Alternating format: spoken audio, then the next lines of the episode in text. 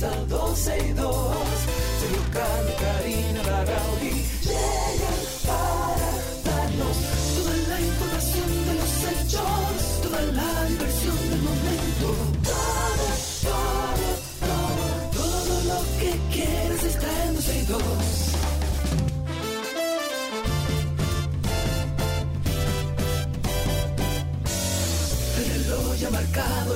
12, ya comienza 12 y 2. Sergio Carlos y Karina Larrauri llegan para darnos toda la información de los hechos, toda la diversión del momento. Todo,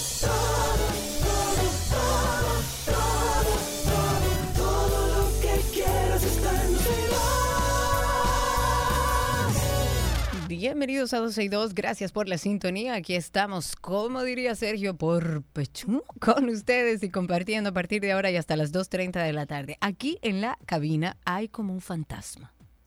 Mm. Y yo no sé qué ha pasado, pero tú te estás oyendo bajito.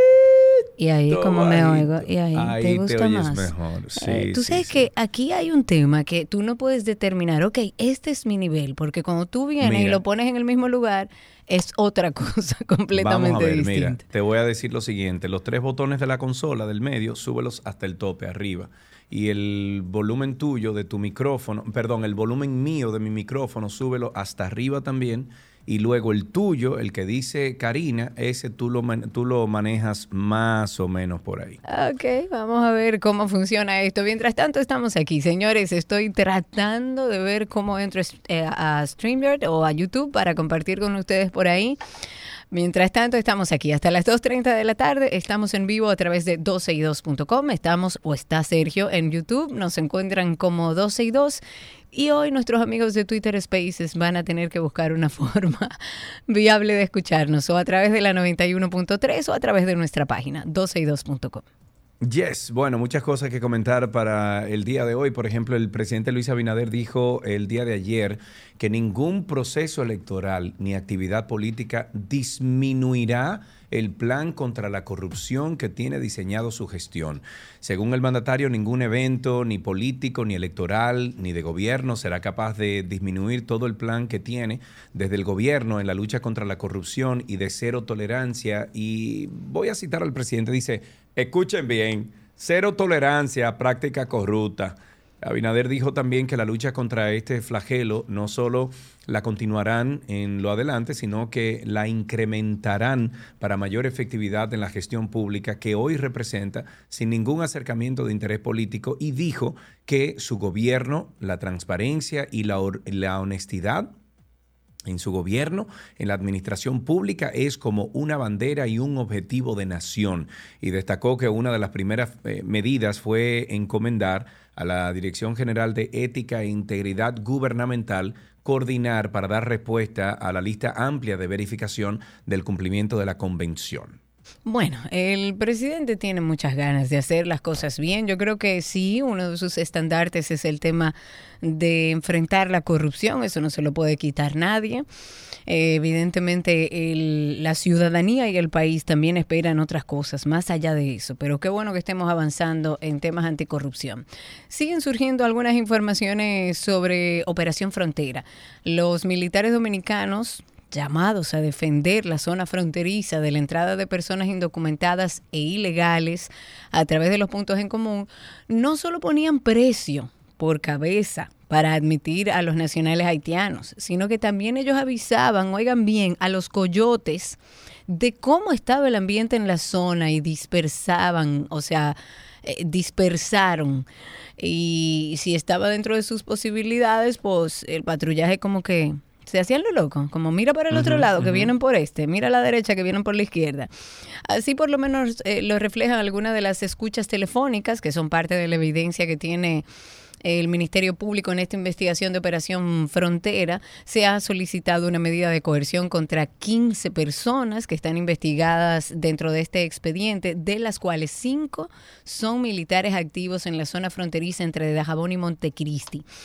Una de las conversaciones eh, que se extrae es la negociación entre un haitiano no identificado con un dominicano y el miembro activo del ejército de la República Dominicana, Rafael Zavala Peña, quien además era el encargado de una de las puertas de entrada al país. Oigan bien, este miembro activo del ejército era el encargado de una de las puertas, o sea, su responsabilidad era que por ahí no podía pasar ningún indocumentado y era él que los hacía pasar.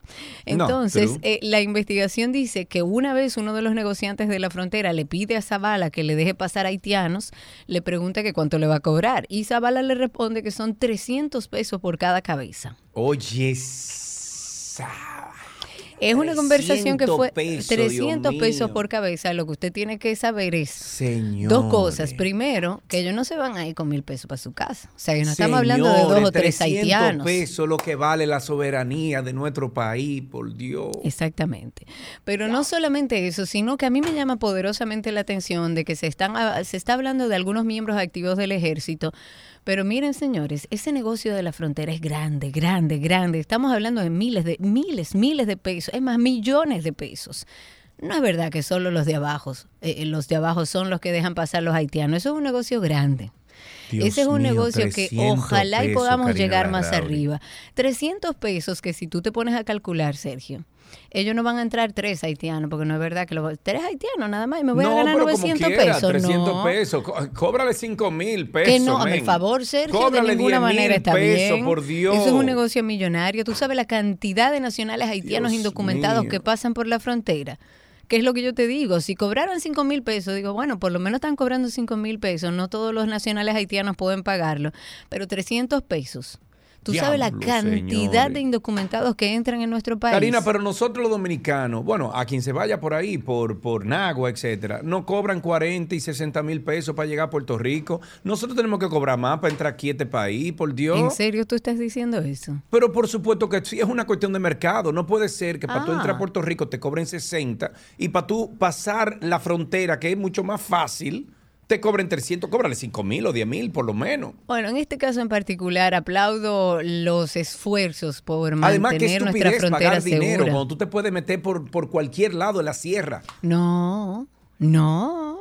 No, porque esos mismos miembros activos del ejército son los que le dan para abajo a los haitianos que entran sin pagarle lo suyo. No por un tema de soberanía ni de cuidar eh, nuestro país, no, porque no le están dando lo que le corresponde para pasar a territorio dominicano. Felicito la acción de la, la muralla del Caribe, lo que hay que hacer ahí y monitorear cada uno de esos puntos de entrada. Nuestro, la muralla son 20 pies para arriba que hay que levantar ahí. Lástima que estamos de acuerdo con el muro. Yo estoy de acuerdo con el muro y lastimoso es ver que tratando de proteger nuestra soberanía le hacemos el mismo daño a nuestro país a través de nuestros recursos naturales. No sé en qué ha parado lo del muro, si se va a desviar, si van a hacer algo. Eh, escuché a Federico Franco, que es el encargado de zonas protegidas, hablar sobre este tema y la verdad es que es penoso, muy penoso. No sé en qué ha quedado, si el gobierno va a hacer finalmente, después que hacemos el, eh, eh, lío, vamos a hacer un levantamiento a ver qué podemos hacer. Y también la pregunta de qué va a pasar con esa zona extensa que dejaron después del muro que pertenece a la República Dominicana. ¿Por qué lo dejaron? ¿Por qué no desviaron hacia allá? ¿Por qué no hicieron los estudios del lugar? Ahora, más allá de esta operación frontera, ojalá lleguemos a los de arriba porque los de abajo son unos chivitos que reciben órdenes de los de arriba. Hay que buscar a los de bien arriba, que son los dueños del negocio ahí en la frontera. Dios mío, señores, 300 pesos. Dominicanos que residen en el exterior en diciembre del año 2022 habían 2.835.500 93 personas de origen dominicano residiendo en el exterior. El 53.8% de estos migrantes son mujeres y 46.2 hombres. De la cifra, el 55.4% tenía menos de 35 años y un 17.4% mayor de 55. El 12% entre 45 y 54 y un 15% entre 35 y 44. El 90% de los dominicanos en el exterior estaban en América, o sea, en, Estados Unidos Em, siendo este el mayor receptor con 2.393.718, equivalente al 84% del total, mientras que en Europa hay solamente unos 268.486 eh, siendo en España la que tiene mayor cantidad de criollos con 188.304 y luego está Italia con 28.000. Países Bajos con 16.000, Francia con 8.000, Alemania con 6.000 nacionales dominicanos. Estos datos están contenidos en la segunda edición del Registro Sociodemográfico de las Comunidades Dominicanas residentes en, el exterior presentado ayer por el Instituto de los Dominicanos y Dominicanas en el Exterior Index, eh, organismo adscrito al Ministerio de Relaciones Exteriores. Este registro representa un 12% de personas más que en el 2021 porque se agregaron variables de medición. Para prestarle atención, para prestar un poco de atención con el tema del cólera, el Ministerio de Salud Pública advirtió en el día de ayer sobre la posibilidad de que la incidencia del cólera, que ya suman 82 casos, se eleve por el próximo aumento de las temperaturas, por ahí viene también la Semana Santa. Y estuvo hablando el viceministro de Salud Colectiva, se refirió al riesgo que hay en estas actividades dentro de estas fechas porque las personas evidentemente se exponen más en los ríos, además de que la temperatura genera humedad, una situación que es favorable para la, propagación de cualquier enfermedad infecciosa, no solamente esta. Mayo fue cuando aumentó el, el número de casos, ayer se reportaron cinco casos en barrios como Los Coquitos y La Laguna en Villas Agrícolas, mientras que siete fueron ingresados con sospecha del padecimiento. De estos 82 casos que están confirmados, y registrados, el 62.7% corresponde a hombres y el 37.3% a mujeres. Luego hay un 18% que pertenece a nacionales haitianos y el 81% de esa cifra, o sea, de los 82 casos, el casi el 82% es de dominicanos. Huáscala cacháscala. Em, señores, vamos a hablar un poquito de la medusa que la tenemos como olvidada, Karina, yo diría, ¿verdad? Sí, como que eso se apagó. Y si todo esto fuera poco, caiga quien caiga. Tengo tentáculos. ¿Quién soy? Este caso es un verdadero sancocho. Tengo tentáculos. Medusa soy. Y todo esto por venganza. Tengan cuidado. Medusa soy.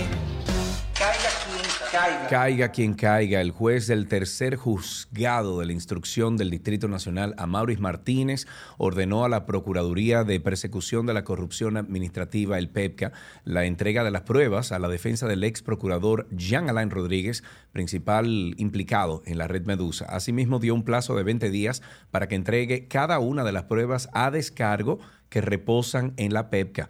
Con esta decisión es la segunda vez que le ordenan a la PEPCA que entregue entregue toda la documentación, pero ha desacatado la decisión de los tribunales. La barra de la defensa está integrada por los juristas Gustavo Biaggi y Carlos Balcácer, quienes dijeron que no entregar esas pruebas podría afectarse el conocimiento de la audiencia preliminar el próximo día 24. Ya lo Esto es más largo. Ya lo Qué pena que el Ministerio Público, y yo sé que serían muchos expedientes, pero que cojan los cinco o los diez más importantes, o, las 10 causas o probabilidades de, violación de ley y que presenten esto, porque si no se va a caer el caso. Bueno, lo que hay que ver qué pasa con los jueces, el Ministerio Público que haga su trabajo, ojalá podamos estar vivos y ver los resultados de todas estas operaciones y todos estos casos abiertos que uno no sabe cómo va a terminar. A propósito de casos, hablemos un poco de la operación 13. El imputado Luis Dicen se defendió de las acusaciones. Desde el día uno él ha dicho que es inocente se defiende de las acusaciones que presenta el Ministerio Público. Él pidió para el ex administrador de la Lotería Nacional, o sea, el Ministerio Público, 12 años de prisión. Este acusado de fraude, está acusado por 500 millones de pesos a la entidad, dijo que lo único que hizo fue trabajar por su país y que a su entrada de la entidad encontró cero pesos y la dejó con más de 320 millones. Pero escuchemos al propio Luis Dicent decir esto. Vamos a pedirle a Cristi, por favor, que me mande de nuevo el video porque estuve limpiando todos los chats. Tengo como cinco, no, tengo como 10 grupos de chat y me llenan el celular y de vez en cuando lo limpio. Bueno, pues lo limpié y ahí estaba el video que vamos a poner ahora. O sea que pedimos a, Cindy que me envíe de nuevo el video para yo poderlo pasar aquí al aire Eh, se lo había pedido anteriormente, pero estamos, estamos en el pulpo y estamos Bueno, todos sigamos entonces con las próximas noticias. Según un informe de organismos de Naciones Unidas, cada dos minutos fallece una mujer en el embarazo o en el parto. Según las estimaciones más recientes publicadas en el informe Tendencias en la mortalidad materna, esto fue elaborado por varios organismos de las Naciones Unidas. En concreto, el trabajo en el que se ha hecho un seguimiento de la mo- mortalidad materna en el ámbito de la República Dominicana también se hizo a nivel regional, a nivel mundial del 2000 al 2020, lo que muestra es que en el año 2020 se produjeron 287 mil muertes maternas en todo el mundo, lo que supone un ligero descenso respecto a las 309 muertes maternas que fueron notificadas en el año 2016, año en el cual se pusieron en marcha eh, lo que se llamó los Objetivos de Desarrollo Sostenible de las Naciones Unidas. Ahora bien, en dos de las ocho regiones de las Naciones Unidas, estamos hablando de Europa y América del Norte y América Latina y el Caribe, la tasa de mortalidad materna se incrementó entre el 2016 y el 2020 en un 17% y en un 15% si hablamos de América Latina y del Caribe, mientras que en las otras regiones como que se estancó, no han subido las cifras. Un informe bastante importante como para que demos una revisadita a este proyecto de manera íntegra y entender qué está pasando con este tema. La alcaldía municipal de Santa Cruz de El Ceibo inauguró en la referida localidad el Parque Ecológico Orlando Jorge Mera, en honor a los aportes medioambientales que realizó el fenecido ministro Orlando Jorge Mera dentro y fuera de su gestión. Esto fue en el Ministerio de Medio Ambiente y Recursos Naturales. El parque cuenta con canchas de baloncesto, voleibol, máquinas de hacer ejercicio, áreas verdes y de recreación infantil, entre otras para disfrutar en familia. La idea surgió a raíz de que su gestión ha sido una abanderada de la ecología y el medio ambiente. Agregó que dicho proyecto se tenía planeado desde hace años y que la propuesta fue llevada a la alcaldía y al Consejo de Regidores para su respectiva aprobación. Por amor a Dios, por los clavos de Cristo, que esa comunidad, y cierro los ojos para yo rezar porque eso es lo único que nos queda ya en este país, que cuide todo eso, que cuide todo lo que le están instalando ahí, que cuide ese parque, que cuide toda esa cancha de voleibol, de baloncesto, máquinas de hacer ejercicio, cuídenlo de por Dios. Bueno, vamos a hablar de un tema que en el día de ayer eh, tuvo mucha incidencia, sobre todo en, en redes sociales, eh, sobre el tema de, de contrataciones públicas. La idea y lo que surgió en el día de ayer y estuvimos viendo eh, es incentivar la producción responsable, de, de fomentar e incluir mejores prácticas en, en todo lo que tiene que ver con adquisiciones de bienes y servicios que estén apegados de alguna manera a la sostenibilidad ambiental. Y eso nos toca a todos y a todos los grupos de la sociedad pero desde eh, compras y contrataciones en nuestro país se están haciendo o se están generando algunas iniciativas en torno a este tema y queríamos compartirlo con ustedes. Y para conocer un poco más sobre esta iniciativa, Carlos Pimentel, director general de compras y contrataciones públicas, está con nosotros a través de la línea. ¿No? ¿No está con nosotros? Vamos a No, ver si no, podemos conseguirlo para que nos dé un poco de información alrededor de este tema, en qué consiste esta política de compras públicas verdes, como ellos le llaman. Creo que es un buen ejercicio para ver si podemos tomar eh, este, esta iniciativa de compras y contrataciones, de hacer compras públicas verdes y a lo mejor poder repetirla y emularla en cada una de las instituciones y empezar a hacer, aunque sea en pasos pequeñitos, la transición hacia un gobierno más verde, más verde, más respetuoso de nuestros recursos naturales. No conseguimos a Carlos Pimentel, eh, hablamos con él antes de iniciar el programa, estaba habilitado para hablar con nosotros y nos había confirmado. Vamos a ver si más adelante, creo que lo conseguimos, creo que ya está con nosotros, vamos a ver si lo logramos antes de irnos al primer corte comercial. Creo que ya lo tenemos ahí, vamos a ver si hablamos con él. Carlos Pimentel de Compras y Contrataciones, director, está con nosotros para hablarnos un poco sobre compras públicas verdes. Carlos, bienvenido, muchísimas gracias por recibir nuestra llamada. ¿Cómo estás? No, es un placer tener la oportunidad de, de conversar con ustedes y eh, sobre todo con todo el público que, que está en sintonía ahora y poder hablar sobre la novedosa política de compras verdes que en el día de ayer eh, lanzamos. ¿En qué consiste órdenes. esto, Carlos, para que la gente entienda qué significa compras públicas verdes? Claro que sí, nosotros estamos eh, promoviendo en el sistema de, de, contrataciones públicas de la República Dominicana una nueva eh, mirada con relación a la adquisición de bienes y servicios y obras que realiza el Estado Dominicano. Nosotros estamos planteando eh, procesos de adquisición que permitan generar un menor impacto eh, vinculado al medio ambiente, o sea, reducir el, el, impacto negativo al medio ambiente y que permita garantizar eh, oportunidades que puedan ser eh, favorables a los aspectos sociales y económicos.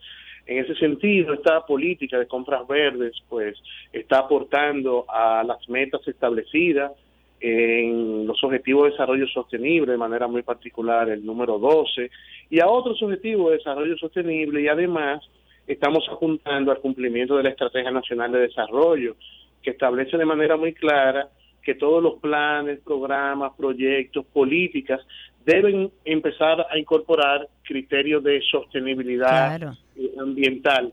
Y precisamente eso es lo que estamos eh, haciendo desde esta política que eh, tendrá una gradualidad en su aplicación, en su, en su implementación, de manera que podamos ir generando las condiciones a nivel del Estado Dominicano, a nivel de los proveedores, para eh, lograr eh, que el Estado pueda adquirir sobre la base del principio de valor por dinero. Nosotros estamos insertando en el sistema de contratación la mirada de valor por dinero. ¿Qué quiere decir esto en términos muy llanos y muy claros? No es cierto, es un mito que el Estado esté obligado a comprar lo más barato. El Estado tiene que comprar primero lo que necesita, segundo de la calidad que lo necesite Claro. y tercero al precio más justo. Y en esa dirección se inscribe el impulso de esta política que busca eh, un consumo sostenible, una producción sostenible, que permita mayor responsabilidad eh, ambiental, que genere valor a la calidad del gasto, eh, que genere mayores niveles de, de eficiencia vinculado a las contrataciones. Por eso elaboramos esta política en coordinación con el Ministerio de Medio Ambiente, que es el ente responsable, rector de las políticas medioambientales del país, y nosotros, pues entonces de manera muy, muy particular, todo lo vinculado a eh, cómo insertar este tema en las contrataciones. Estamos partiendo que las contrataciones públicas representan actualmente el 33% del presupuesto general de la nación. Entonces, si representa este volumen, tenemos que empezar a insertar miradas que permitan que las adquisiciones puedan tener eh, también una mirada de favorecer el desarrollo, de garantizar derechos, que es, que es el fin del Estado. No es comprar por comprar, es cómo el Estado compra y cómo esa compra entra en un, en un circuito de lo que se conoce como economía circular o economía de triple impacto, que aporta al desarrollo y que aporta para garantizar derechos. Carlos, te interrumpo ahí un segundito, te interrumpo ahí un segundito. Ustedes son la primera institución pública que hace este, este trabajo o este esfuerzo o esta iniciativa por hacer un trabajo más sostenible. Bueno, nosotros como Dirección General de Contrataciones Públicas somos el, el órgano rector del sistema. Eso quiere decir que nuestras políticas impactan todas las entidades del Estado que adquieren bienes, servicios y contratan obras con fondos públicos. Entiéndase que la política que lanzamos ayer de compras públicas verdes inmediatamente está impactando 505 entidades del Estado que están en la obligación de cumplir con la ley 340 y que transan, o sea, que compran todos los días a través del sistema electrónico de la Dirección General de Contrataciones. Este es una política que su impacto no es únicamente hacia lo interno de la dirección, sino está impactando la administración, está impactando el sistema de adquisiciones públicos de la República Dominicana. Y debo decir que con el lanzamiento de esa política, la República Dominicana se, se coloca en la vanguardia de los países de la región que cuenta con una mirada de políticas de compras verdes y eso es un hecho también eh, importante eh, eh, para nosotros. Qué bueno. Eh, Carlos, eh, ¿nos podrías decir y aterrizar un poquito mejor? Porque suena muy lindo todo lo que has dicho, pero aterrízanos por dándonos un ejemplo de tres o cinco puntos que cada una de esas compras de ahora en adelante, al implementar esta nueva, esta nueva, este nuevo accionar de parte de contrataciones, tendría que tener cada una de esas compras. Sí. Bueno, lo, lo primero es que, que la política eh, tiene una característica vinculada a la gradualidad del proceso de, implementación eh, de la misma eh, en la medida que se van generando los acercamientos con proveedores del Estado. ¿Qué busca esta política de manera concreta? El objeto, fomentar en el sistema de contrataciones incorporación de mejores prácticas, de instrumentos, de herramientas de gestión desde las instituciones públicas para su proceso de adquisición que generen menor eh, impacto medioambiental, que promuevan el uso eficiente de los recursos y una mayor obtención de valor por dinero. O sea que una, una cuestión, Carlos, o sea que esto será dinámico, esto cambiará de acuerdo al requerimiento de esas compras que necesita el Estado. No, no, no cambiará. Más bien se profundizará el camino hacia compras verdes en el Estado Dominicano a través de una política eh, vinculada a esa gradualidad. Por poner un ejemplo muy sencillo, el Ministerio de Medio Ambiente tiene disposiciones de prohibición del uso, por ejemplo, de un tipo de gas refrigerante. Entonces, no es posible que ninguna entidad del Estado esté comprando actualmente ese gas refrigerante. Por poner un ejemplo sencillo. O pasa también con las lámparas candescentes, que también hay una prohibición no puede ninguna entidad del Estado comprar eh, lámparas que tengan estas condiciones. Pero también estamos insertando eh, guías que permitan que el montaje de los eventos públicos del Estado Dominicano también sean amigables al medio ambiente. Ya entiendo. Y para, eso nosotros hemos ya eh, elaborado una guía que orienta cómo montar un evento sostenible ya voy entendiendo, ok, porque lo que no entendíamos era, más allá de lo que es el marco teórico de esta iniciativa, era cómo, cómo se llevaba a la práctica. Están establecidas ciertas políticas de sostenibilidad en el tema de compras y contrataciones y ustedes como ente regulador en ese sentido, pues bueno, tomarán en cuenta esas políticas que se han establecido, tomando en cuenta la sostenibilidad. Y motivar a las instituciones para que en su pliego de condiciones también empiecen a poner como eh, criterio de evaluación también productos, bienes que sean sostenibles. Ya entiendo, ya entiendo. Y me parece una eh, maravillosa iniciativa. Ojalá saber que el Ministerio de Medio Ambiente forma parte activa de este proyecto. Entendemos que también es un rector importante de que se cumpla y creo que puede ser una buena oportunidad para que como país empecemos a, respetar un poco nuestros recursos naturales y a vivir un poco eh, eh, más abrazado a nuestros recursos, porque yo creo que hasta a nivel educativo esto sirve en en los procesos. Eh, Carlos, antes de, antes de finalizar esta conversación, eh, me atrevo a preguntarte un poquito fuera del tema, y, es porque hace unos meses atrás estuve en los, en los eh, pasillos del Palacio y me enteré que tú estabas trabajando con un grupo de, de un equipo técnico de cómo interlazar compras y contrataciones con los diferentes ministerios para mantener una transparencia mucho más, eh, bueno, una transparencia, punto, entre todos los ministerios, su, su eh, habilidad de compras y, y conectar todo esto al servidor de ustedes. ¿En qué ha quedado eso, Carlos? Mira, nosotros vamos avanzando muy bien y hay resultados concretos. Por ejemplo, eh, unas 140 unidades de compra están interconectadas. CIGEF, el Sistema de Administración financiera del Estado y el sistema electrónico de contrataciones públicas.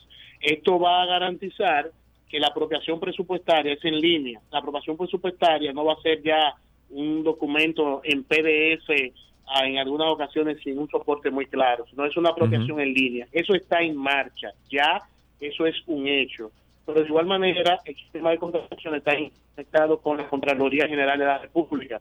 Cuando hay un proceso de adjudicación un contrato, eso viaja al TREP de Contraloría ya de manera eh, automática. Nosotros de igual manera estamos trabajando interoperabilidad con eh, cámaras de comercio, interoperabilidad con, con la Cámara de Cuentas, interoperabilidad con la Dirección General de Impuestos Internos y con otras instituciones. Y la interoperabilidad la estamos impulsando primero, por un lado, en, con algunas instituciones para tener un mecanismo más efectivo de transparencia y control, pero en otros casos para tener mecanismos de más servicio que te Por ejemplo, la interoperabilidad con la Cámara de Comercio. Carlos, perdón, te estamos perdiendo un poquito. Si te puedes acercar a una ventana y perdona, que, que se está cortando la llamada. No te preocupes. Te decía que la interoperabilidad la estamos impulsando desde la perspectiva de mecanismos de transparencia y control, pero también desde la perspectiva de generar mayor eficiencia en el servicio que se le brinda al ciudadano.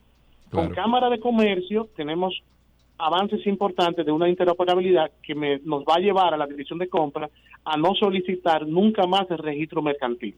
No lo vamos a solicitar porque lo estamos alando. Además, en el país... O sea, ustedes, ustedes mismos están haciendo esa conexión eh, interinstitucional para que el, el, quien está proponiendo ya no tenga que presentar eso, sino que ustedes tienen eso porque es una información de Estado. Y no solamente eso, sino hay un mandato de ley, pero además de eso, el Estado no debe solicitar ninguna información que él mismo posea. Claro. Entonces, nosotros avanzando en lo que es la ley de simplificación de trámite y en el programa del gobierno de burocracia cero, precisamente estamos tratando de identificar los procesos, la documentación que le solicitamos y le reiteramos al ciudadano que el propio Estado lo posee. Entonces, para lograr no solicitar eso más, tenemos que seguir avanzando en la interoperabilidad y desde la Dirección de Compras y Contrataciones vamos muy bien en esa dirección, eh, ya interoperando con varias entidades del Estado y con un programa muy amplio de interoperabilidad.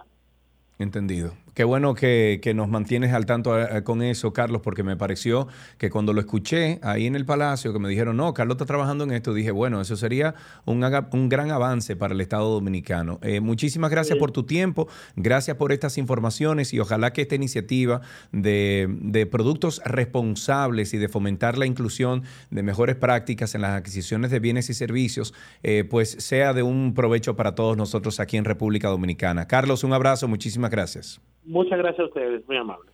Gracias. Estuvimos conversando con Carlos Pimentel, director general de contrataciones públicas aquí en 12 y 2. Es tiempo de irnos a un corte comercial y regresamos de inmediato con más de 12 y 2. Todo lo que quieres está en 12 y 2.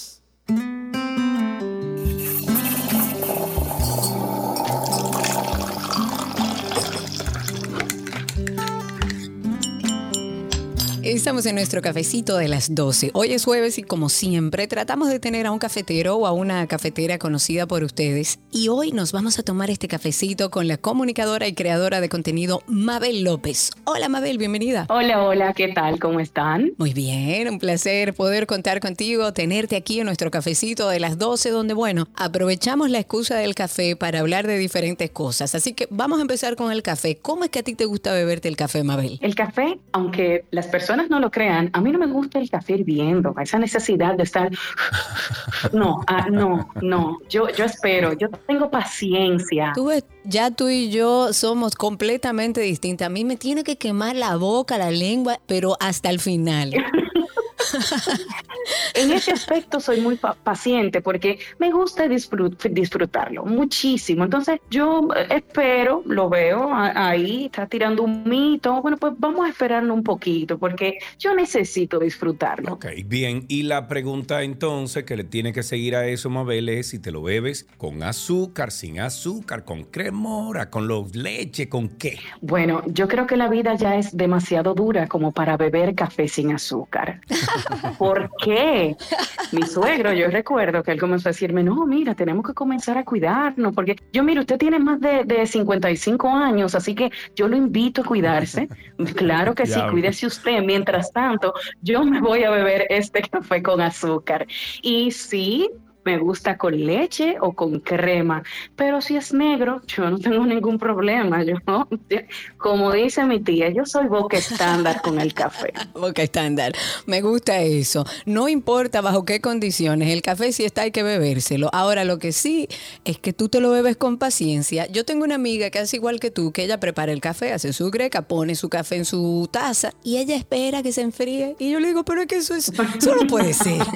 Pero bueno, cada quien eh, tiene tiene su forma de beberse el café. Mabel, si tú tuvieras la oportunidad de beberte un café con una personalidad que puede estar viva o no, eh, algún político, artista, periodista, quien sea, ¿a quién elegirías para beberte un buen café? Ay, don Freddy, definitivamente don Freddy, claro que sí. Yo comparto muchos ideales con don Freddy. Él se preocupaba mucho por la educación del país y la educación cívica antes que cualquier otra cosa. Y es un ser que yo admiro muchísimo, admiré mientras estaba vivo y lo sigo admirando, claro que sí. Así que don Freddy, sin lugar a dudas. Don Freddy Verasgoico, definitivamente siempre es una charla interesante conversar con don Freddy, lo recordamos por supuesto con muchísimo orgullo porque sí, definitivamente fue un hombre que se preocupó mucho por la educación. Cuando te vas de viaje, Mabel, tú te llevas tu greca, no te llevas tu greca, te llega un cafecito de aquí. ¿Qué haces? No hay que llegar a esos puntos, por favor. el café dominicano bueno, bueno, ya se vende en todas partes. Sí, es así. Ya, de hecho, somos conocidos por nuestro café, la calidad de nuestro café. Entonces, yo me espero, claro que sí. Lo veo allá, lo veo allá. Yo soy de la que lleva su greca, Mabel. Yo me fui a conocer a Rusia antes de la guerra, que conste en acta. Me llevé mi greca, me llevé mi café, todo lo que yo necesitaba para tener mi café matutino como Dios manda, por si acaso. Hablemos, Mabel, un poco de ti, del trabajo que vienes realizando. Hemos visto unos videos que me encantan a través de las redes en donde tú enseñas gramática, enseñas lingüística. Cuéntanos un poco cómo nace esto. Bueno, dentro de mi trabajo como tapapiche en Diario Libre, algo que hice con mucho amor e interés durante casi seis años, bueno, pues resulta y viene el caso que ya yo no me llevaba muy bien con mi jefa, ¿eh? Y decidí renunciar. No me aceptaron la renuncia y me dijeron, "Mm, espera un ratito, vamos, vamos a cambiarte de departamento y vamos a ver cómo te va. Yo dije, bueno, pues está bien porque yo no me quiero ir. A mí me gusta este lugar. Claro. Yo soy una de las pocas personas que se puede dar el gusto de decir, el ambiente laboral en el que yo viví en Diario Libre fue precioso. A excepción, de verdad, lo que acabamos de decir ahora. Siempre hay excepciones, claro. Sí, exacto, exacto. Y nada, me dijeron que me dirigiera al departamento de producción audiovisual, donde conocí a mi jefe que amo, quiero y adoro, Nelson Pulido, un excelente fotógrafo y camarógrafo, alguien a quien admiro muchísimo y que me recibió con las manos abiertas. Lo agradezco, eso en el alma. Pero ¿qué pasa? El departamento de producción audiovisual ya estaba lleno, no necesitaban a nadie más. Él es venezolano, me dijo, chama, ¿qué es lo que vamos a hacer contigo? Y yo, pues, yo no sé qué es lo que van a hacer conmigo, pero invéntate algo, porque yo algo tengo que hacer. Claro. Y nada, se nos ocurrió la idea de, podíamos hacer unas cápsulas, unas cápsulas educativas, cualquier cápsula. Yo dije, bueno, pues vamos a tomar cuatro temas que por lo general interesen. El primero fue el TBT deportivo, el segundo fue café laboral. ¿Vieron? El cafecito conmigo, no se crean. Oh, Sí, mira, sí. sí, señor. Café laboral, donde tratábamos sobre derecho laboral, la nota curiosa y por último, necesitas un nacho. Algo muy curioso sobre esta cápsula es que cuando la terminamos, yo la vi y dije, Nelson, qué vergüenza, yo no quiero hacer esto. Y él me dijo, chama, pero eso está chulísimo, que lo que a ti te pasa. Y yo, es que a mí me da mucha vergüenza porque nosotros en el periódico cometemos mucha falta ortográfica. Entonces yo me sentí un poquito payasa enseñándole a las personas a decir las cosas de la manera correcta cuando nosotros cometemos errores ortográficos. La cuestión fue que yo le dije, mira, si es por mí esto no sale y yo no quiero que salga. Prácticamente casi me amenazó con votarme si eso no salía. Yo dije, ay, mira, mira, tíralo, está bien, a mí, a mí no me importa. Y sucedió bien el caso que fue el segundo video, producción propia de Diario Libre, con la mayor cantidad de reproducciones. Eh, alcanzamos 400 mil reproducciones. Wow. Hace unos cuatro años, que eso era mucho. Claro. Todavía sigue siendo mucho. Claro. Pero antes, bueno, pues era muchísimo más. Y para mí fue una sorpresa grandísima que el pueblo dominicano me diera esa galleta sin mano, demostrándome que sí, que a diferencia de lo que muchos podrían pensar, sí se interesan por hablar bien y por educarse. Entonces eso fue precioso. Pero déjame, eh, déjame interrumpirte ahí mismo, Mabel, E- en ese tema y siguiendo con eso de que tú entiendes que la población dominicana se quiere, eh, se quiere educar en ese sentido. ¿Cuál es tu valoración actual de, esos temas que tratas de los dominicanos? ¿Dónde estamos nosotros ahora mismo? Estamos avanzando. A manera general, yo podría decirte, de verdad, y poniéndolo de una manera muy bonita, que nosotros estamos avanzando porque sobre mi experiencia te puedo decir que hay un interés real en aprender. Yo he recibido muchísimo apoyo, a cada rato me escriben preguntándome, pero también dándome ideas de cosas que yo no tenía ni la más mínima idea que todavía digo mal. Entonces, cuando yo encuentro este apoyo, este interés, puedo decir y deducir que hay un interés claro y constante en avanzar. ¿Qué pasa?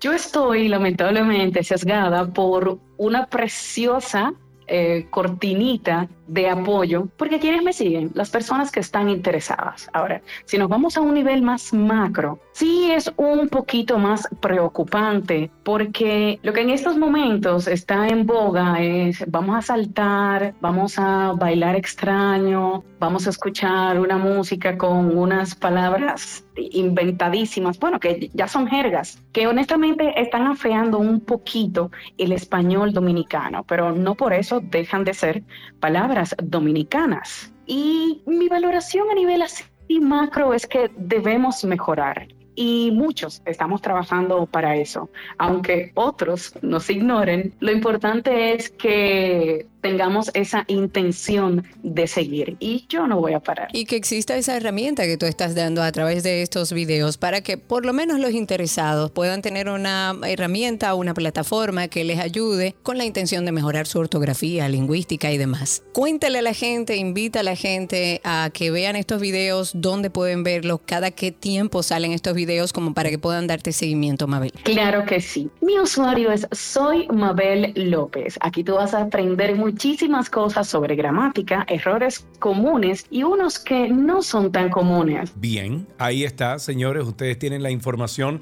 Mabel, muchísimas gracias por tomarte este momento con nosotros, sentarte a tomar un café con nosotros y nada, te seguimos en redes sociales y aprendemos contigo entonces. Un beso grande. Muchísimas gracias. Chao, chao. Gracias, Mabel. Un beso. Hasta aquí este cafecito de las 12.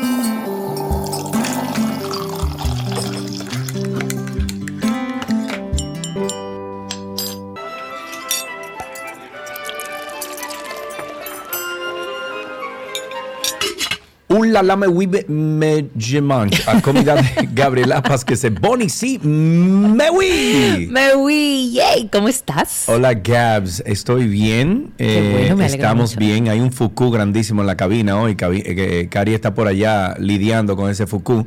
Karina, que por cierto se te va a caer el cubito de la 91. En El que cualquier dice la momento. 90 Bueno, se caerá, se caerá. ¿Qué vamos a hacer? Hola, Gaby, bienvenida a Hello. 12 y 2 y a nuestro momento de la receta. Tú sabes que hoy es Día Mundial de los Nachos.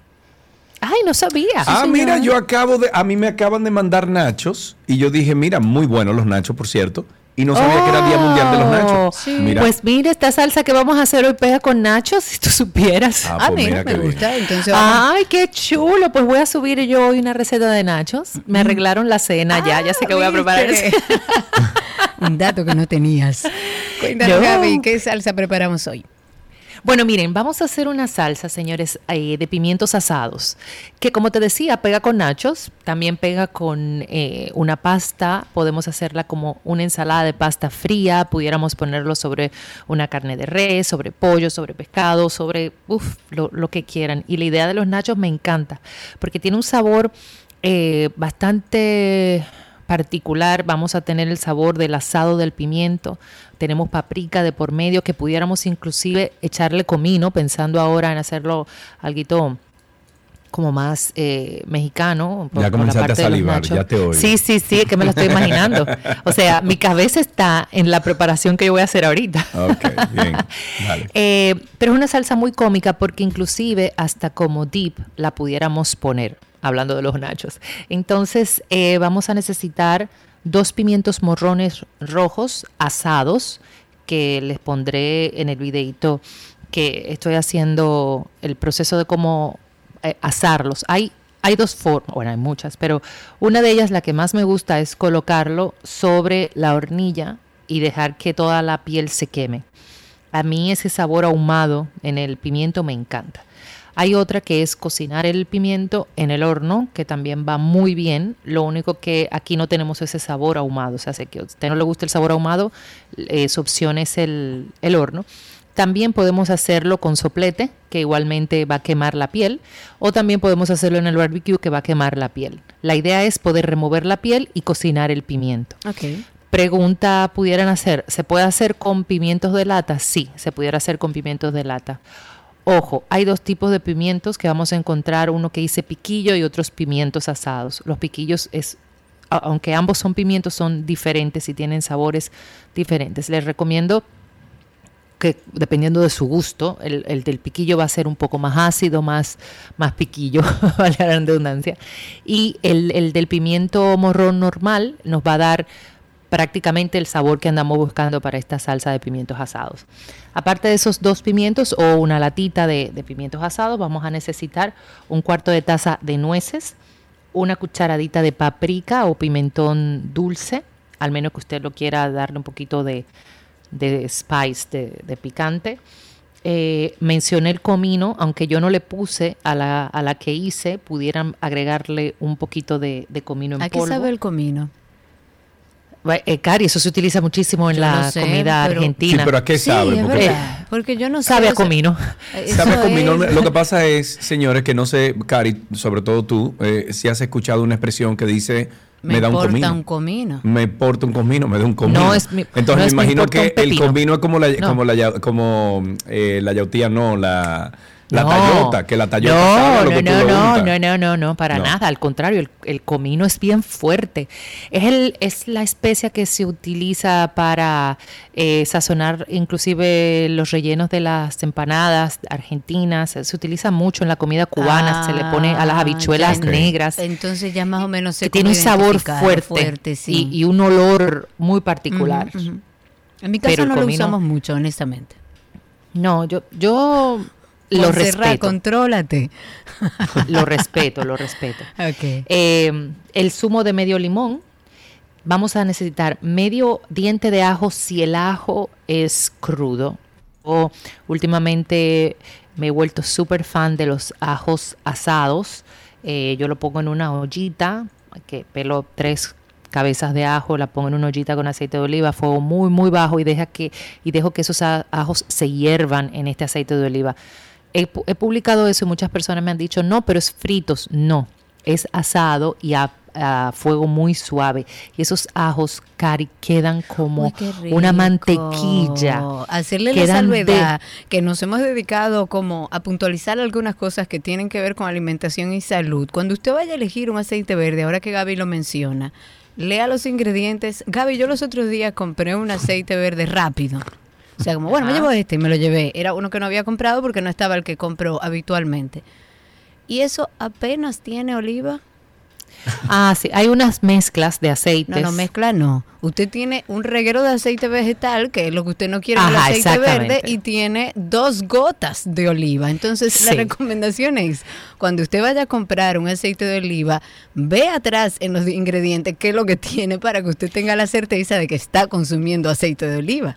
Mira, y ahora que tú mencionas aceite de oliva, vamos a ver, voy a, no voy a prometer qué fecha, pero vamos a trabajar con ese, esos datos, porque no Ay, todos sí. los aceites de oliva se utilizan para cocinar, o no todos los aceites de oliva. Hay algunos que son más amargos, dependiendo de la procedencia, dependiendo de la oliva que se utiliza, dependiendo del prensado que se utiliza.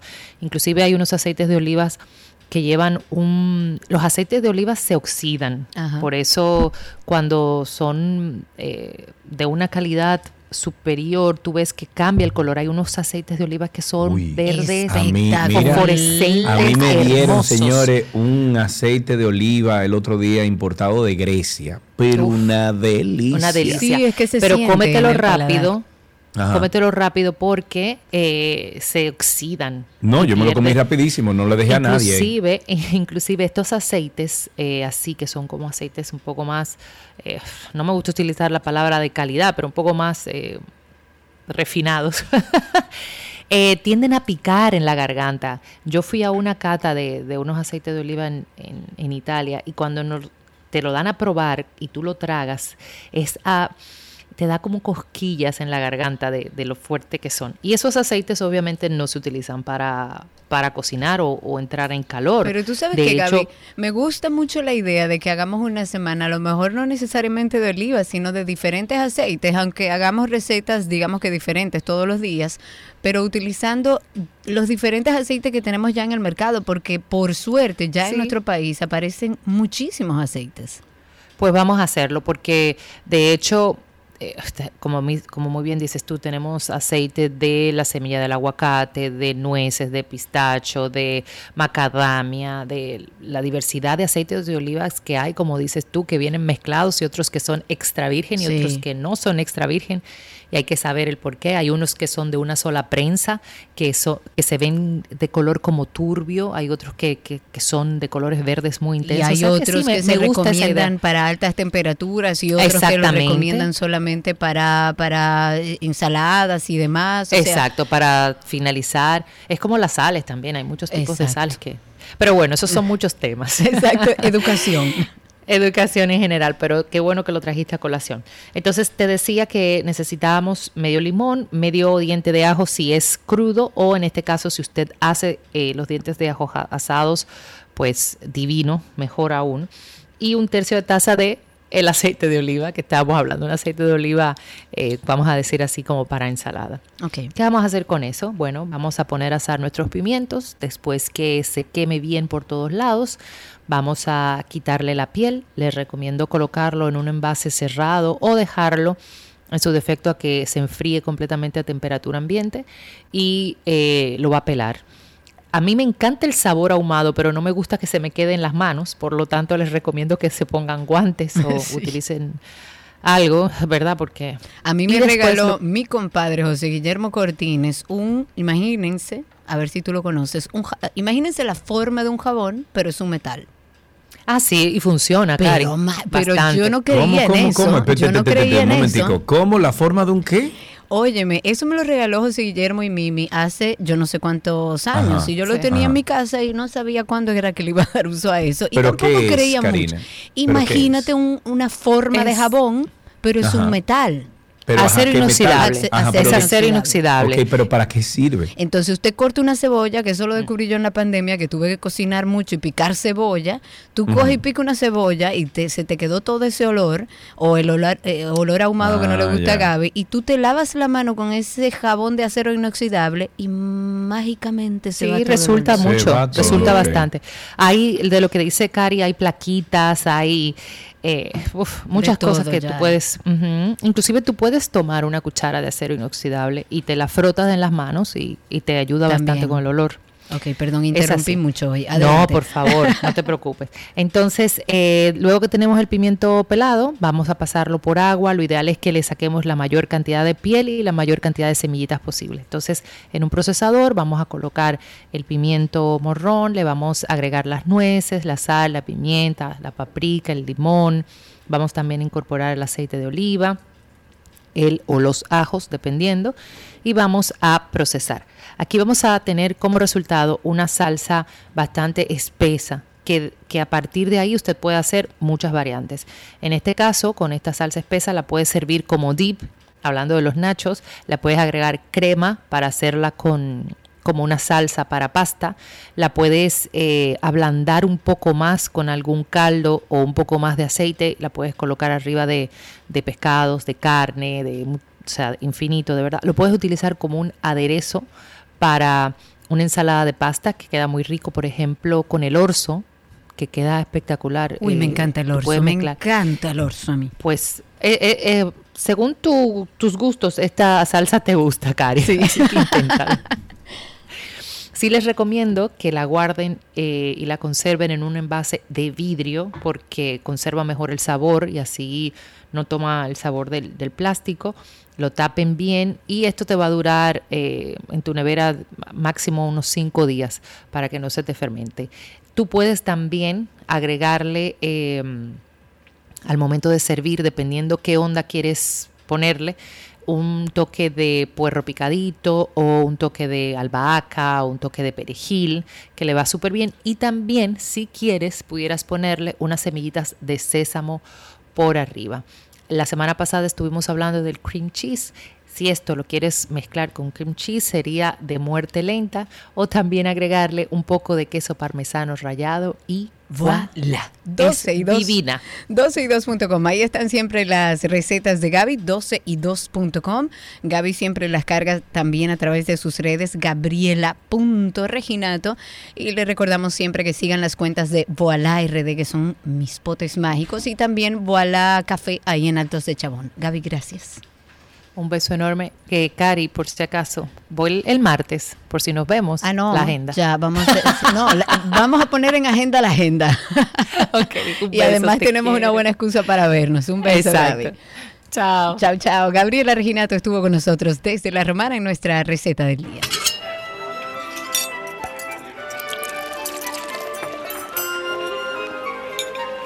Todo lo que quieres está en 12 y 2.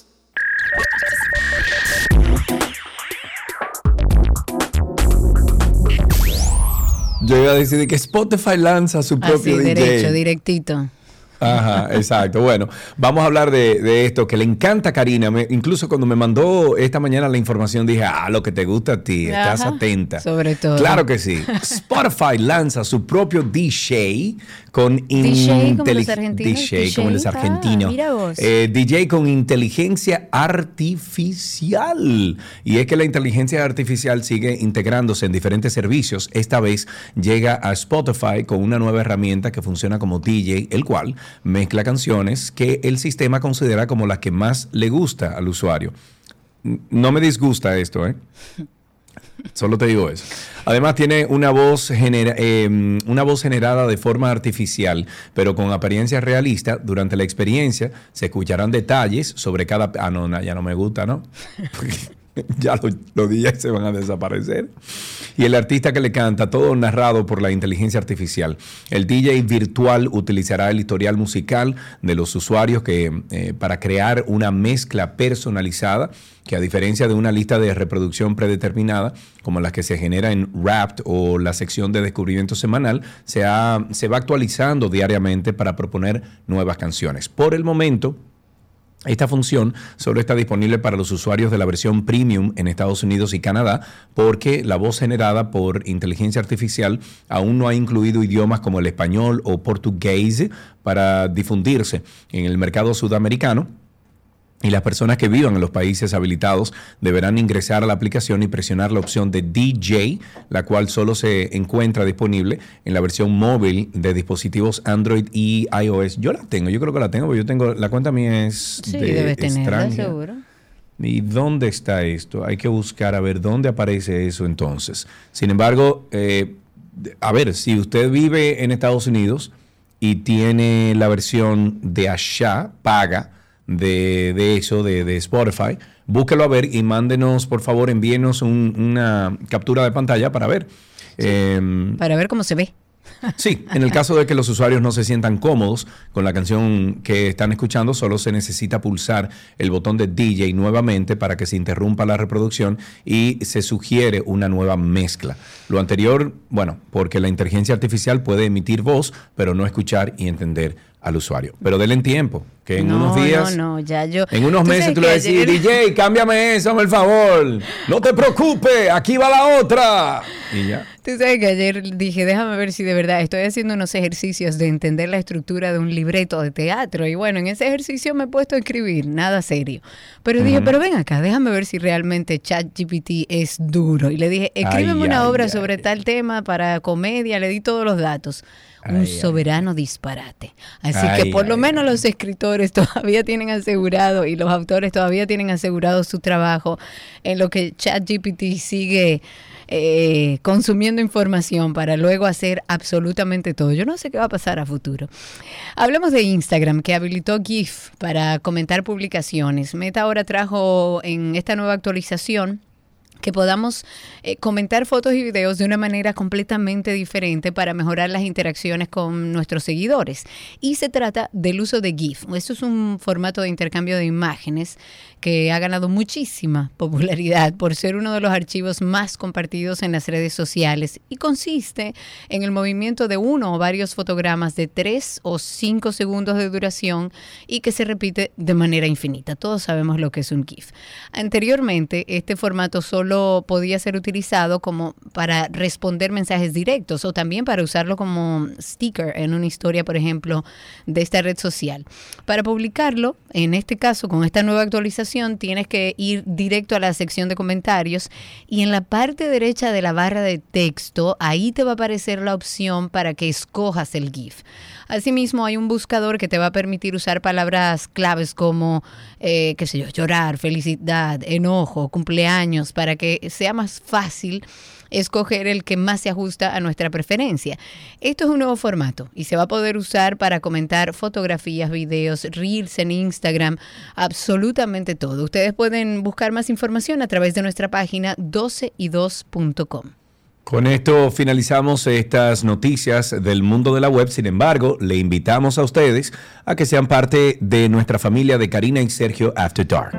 Y hoy queremos hablar de la sumisión química. Por favor, pongan mucha atención. La sumisión química, en palabras sencillas, es el uso de sustancias químicas o de algún tipo de sustancia psicoactiva, medicamento, para lograr un cambio en la voluntad de una persona y poder cometer algún delito. Una agresión sexual, robo, extorsión, maltrato y todo esto sufrido bajo la influencia de sustancias psicotrópicas. Se ha observado un incremento en el número de casos con estas características. Karina y Sergio. After Dark. Karina y Sergio After Dark están en estamos en todos los networks, las redes de podcast, pero nos encuentran entrando a Google y poniendo Karina y Sergio After Dark y le sale la lista ahí. Usted escoge la que más le guste y todos los viernes a las 7 de la noche sale publicado un nuevo episodio. Hasta aquí lo mejor de la web.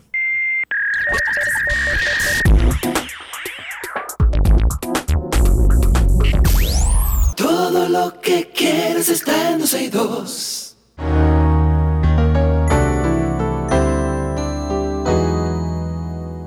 Todas las semanas nosotros eh, nos actualizamos de todo lo que está ocurriendo o las informaciones más importantes de lo que está ocurriendo en el mundo de la medicina.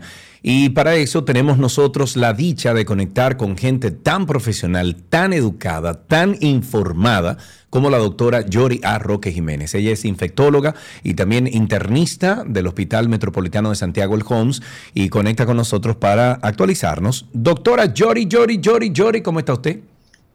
Aquí muy bien, como siempre. muy, agradecida a ustedes. Oh, wow, muy, ecuánime hoy, muy aplacada que está Mucho trabajo, mucho trabajo. Está muy bien, está muy bien. La doctora, Jory Roque con nosotros. Señores, un, hay un revuelo todavía el día de hoy, pero esta semana con el tema del mapache, mi amor, es un mapache. Es un mapache. Pero una mapacha. En este caso, exacto, una mapacha. Se supo que este mordió a cuatro personas antes de ser entregado finalmente al zoológico. Entonces yo creo que sería prudente que hablemos de cuáles son los riesgos de estas mordeduras como para que la gente entienda de qué se trata. Pues sí, realmente hasta hicimos el, llamado eh, por las redes de que estas personas deben eh, asistirse, porque realmente el riesgo de que surja alguna infección nueva o resurja otra, y me refiero a que como sabemos, eh, todos los animales tienen algunas bacterias o son portadores de diversos microorganismos no comunes en el humano y que producen enfermedad a nosotros. En el caso de los mapaches, además de infecciones bacterianas comunes como producidas por Escherichia coli, gérmenes de la piel, la leptospirosis que también se mencionó. Eh, yo creo que otras que debemos preocuparnos un poquito más eh, son las rabias.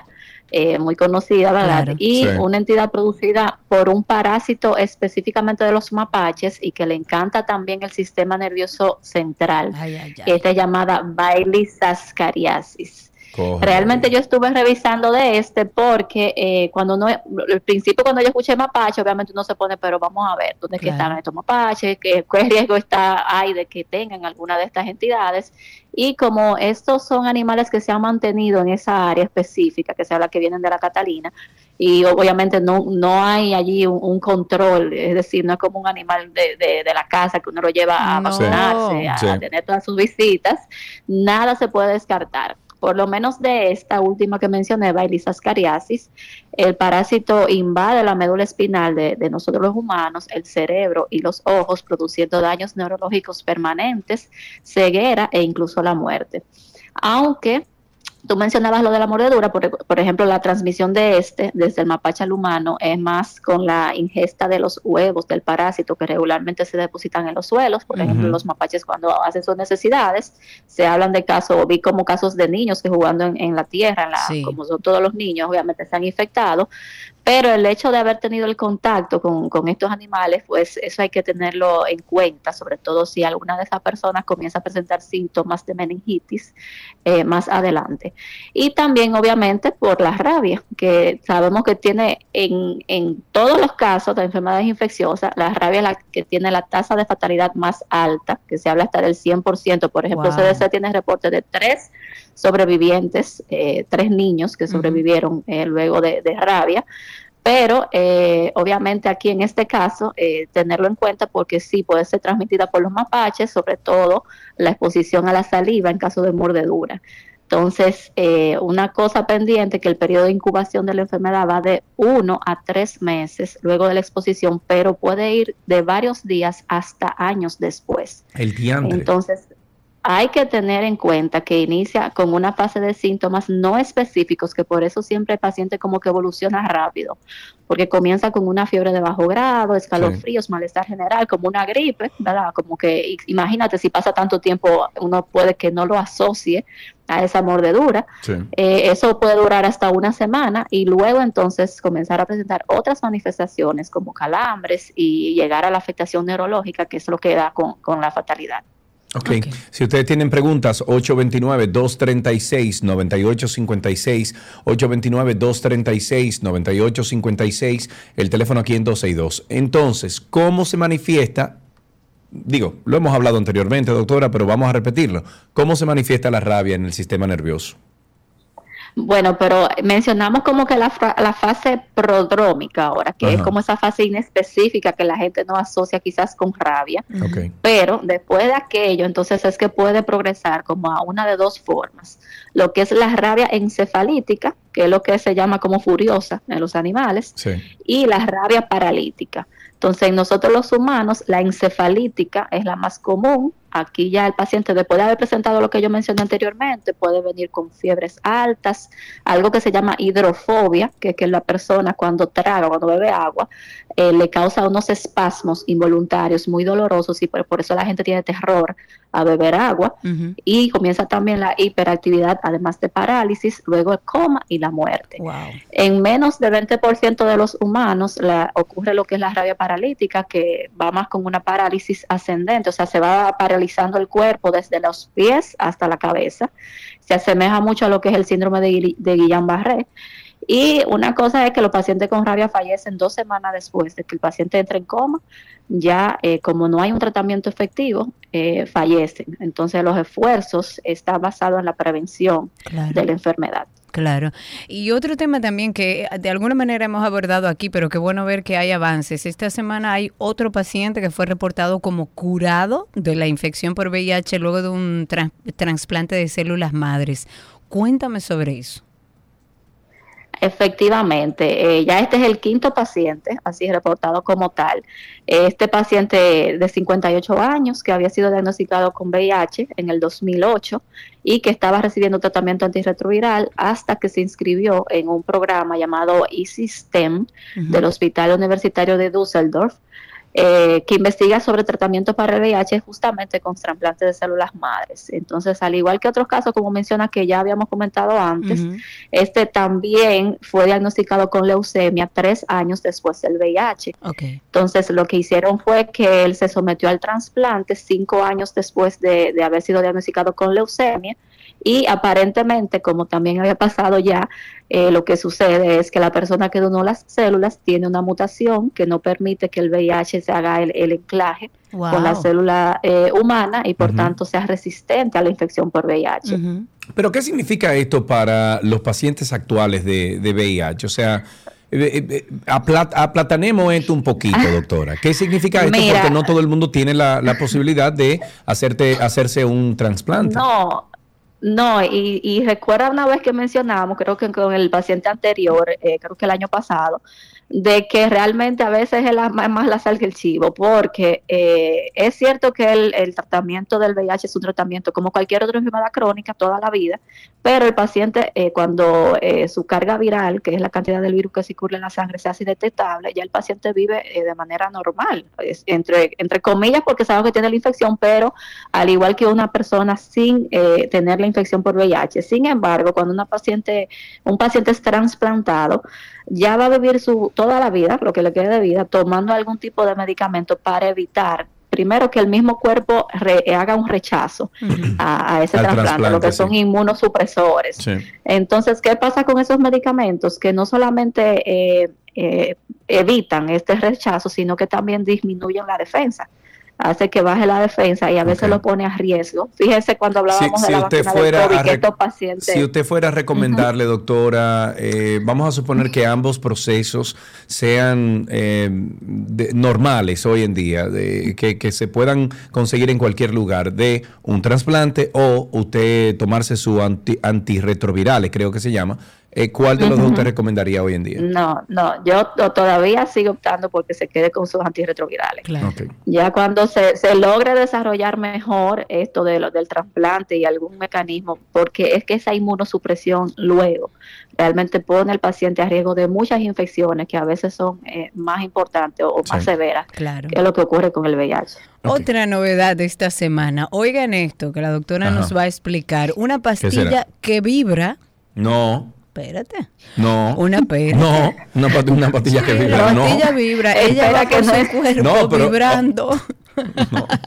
y esto es para las personas que sufren de constipación. ¿Qué es esto, doctora? Es así, o sea, eh, Sergio dice, no, no, pero claro que no voy a hablar nada fuera de lugar a esta hora. No, no, no, yo no lo decía por eso, sino imagínese usted haberse tomado una pastilla y sentir que vibra. Ya o sea, la pastillita vibra. Pero mira, realmente para las personas que sufren, padecen constipación, que realmente es como el deseo de hacer y no, no tener, no poder, eh, esto no se trata de un medicamento, es, es de hecho no es una droga. Eh, el FDA lo considera un aparato médico clase 2, tal como los lentes de contacto.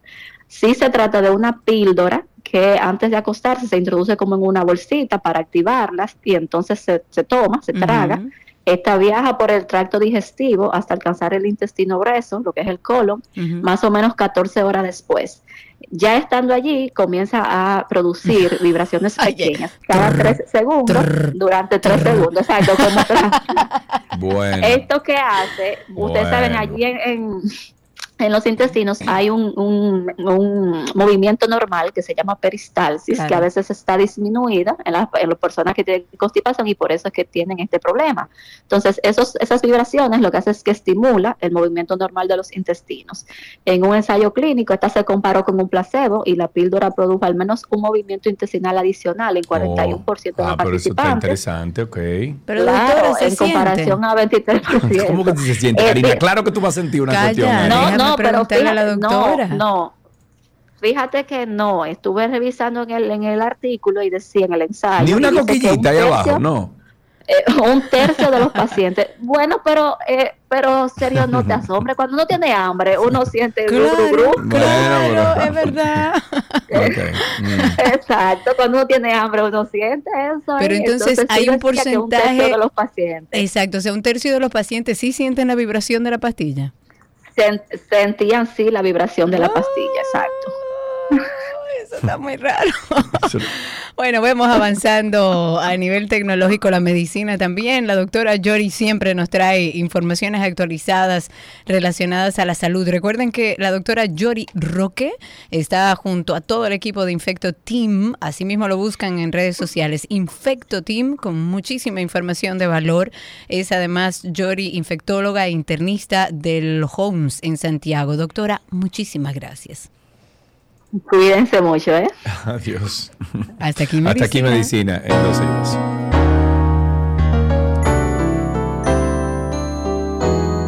Todo lo que quieres está en 12 y 2.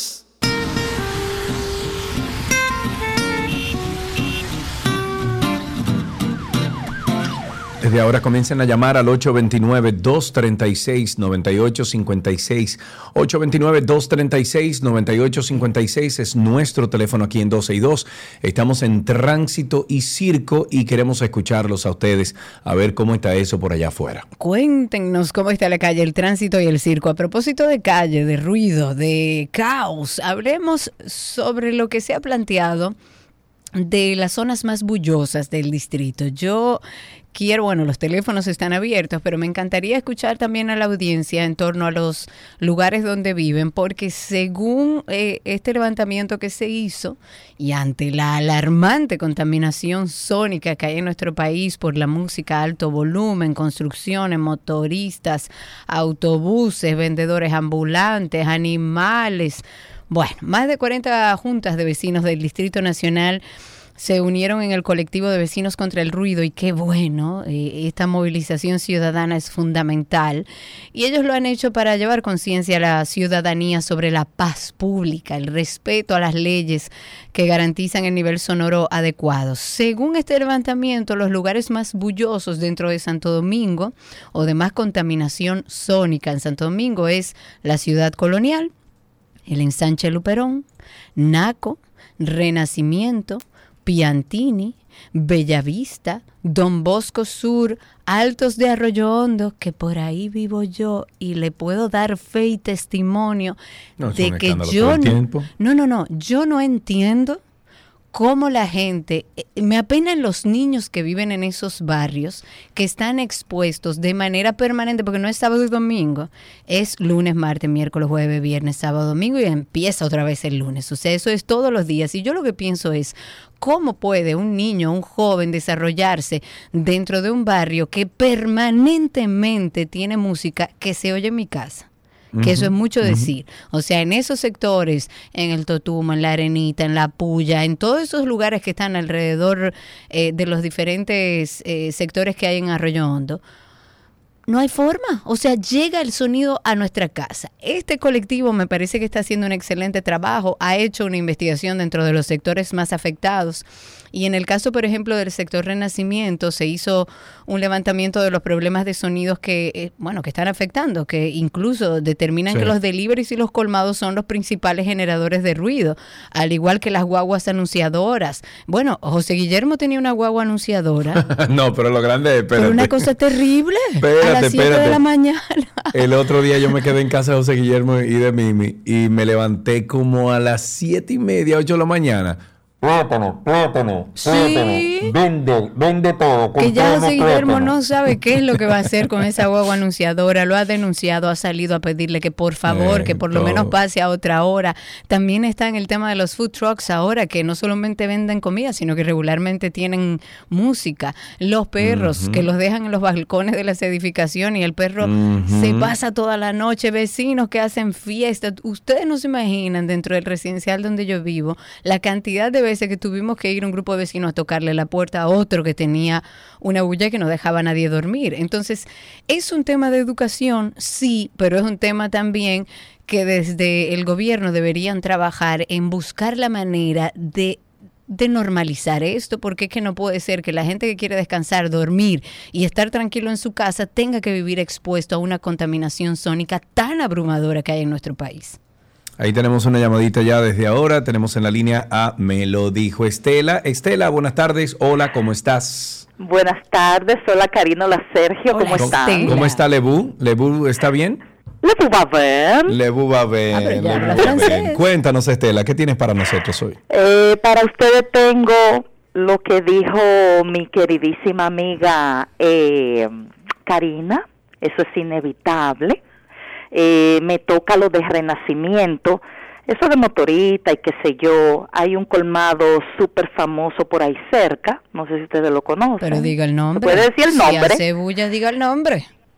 Ese es la beba, pero el que hace más bulla, Karina, y nosotros no podemos con eso, y se lo voy a decir a Sergio. Yo vivo en una torre justo enfrente al Ministerio de las Fuerzas Armadas. Cuando hay un cumpleaños de una hija, de un oficial, ahí no hay tu tía. no, no, ahí no hay Bye, nada que adiós. Estela. Me lo Eso, dijo No hay tu tía después que eso suena.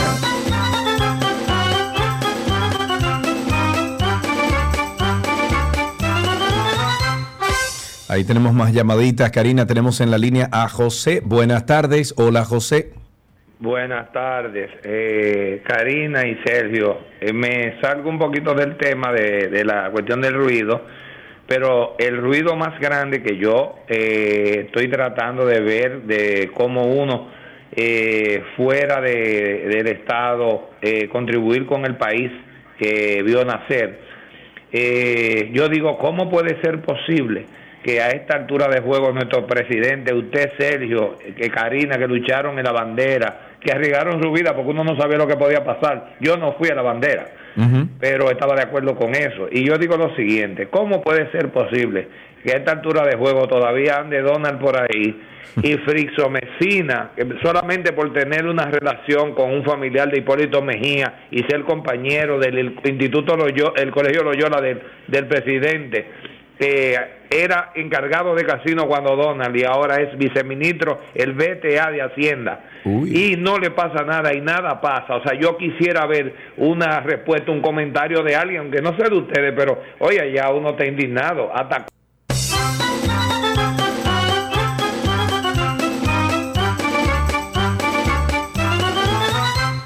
Karina, ¿Hasta cuándo? ¿Hasta cuándo? Sí, pero son procesos. eh, eh, Es bueno separar las cosas. Una cosa es la disposición del Poder Ejecutivo para poner en marcha o dar, eh, eh, ¿cómo se llama Libertad. eso? No, no, no, poder. recursos a estas instituciones para que puedan operar, pero el poder judicial de este país es independiente. Entonces son procesos judiciales a los cuales a lo mejor unos congresos que hemos tenido los ul- últimos 20 años han detutanado el sistema que funcionaba antes o que nunca funcionó y lo han vuelto a la medida de ellos.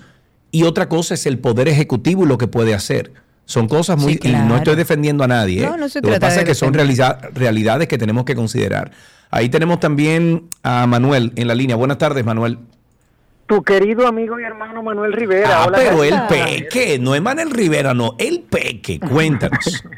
Mira, yo eh, oyendo a Karina, oyéndole a ustedes con relación al tema del ruido, yo recuerdo que hace más o menos 20 años atrás había un departamento antirruido en la Policía Nacional. De hecho, no tenían una campa- tenían una campaña, Karina, uno llamaba y de inmediato iba la policía y quitaba las bocinas. Si no se hubiesen robado todas las bocinas que le quitaban a esa gente, quizás eso pudiera estar funcionando. Además, y, y, y además, ahora lo pasaron, creo que fue al 911. Usted llama al 911 para pedir que, mira, hay un ruido. Y entonces de allá, no, que no es aquí, déjeme pasar el teléfono de la policía. Y en la policía No, te dicen, ya- no, que es aquí. Entonces tú llamas siete teléfonos y ninguno te responde. Ahora tú llamas al 911 y el único ruido que suena es el de ocupado. Pa, pa, pa, pa, pa, pa.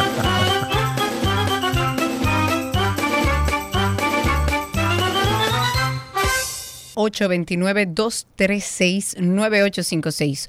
829-236-9856. Fue vendido el vehículo marca Honda modelo Accord color negro que utilizó el profesor John Kelly Martínez para transportar a la menor fallecida Esmeralda Richies.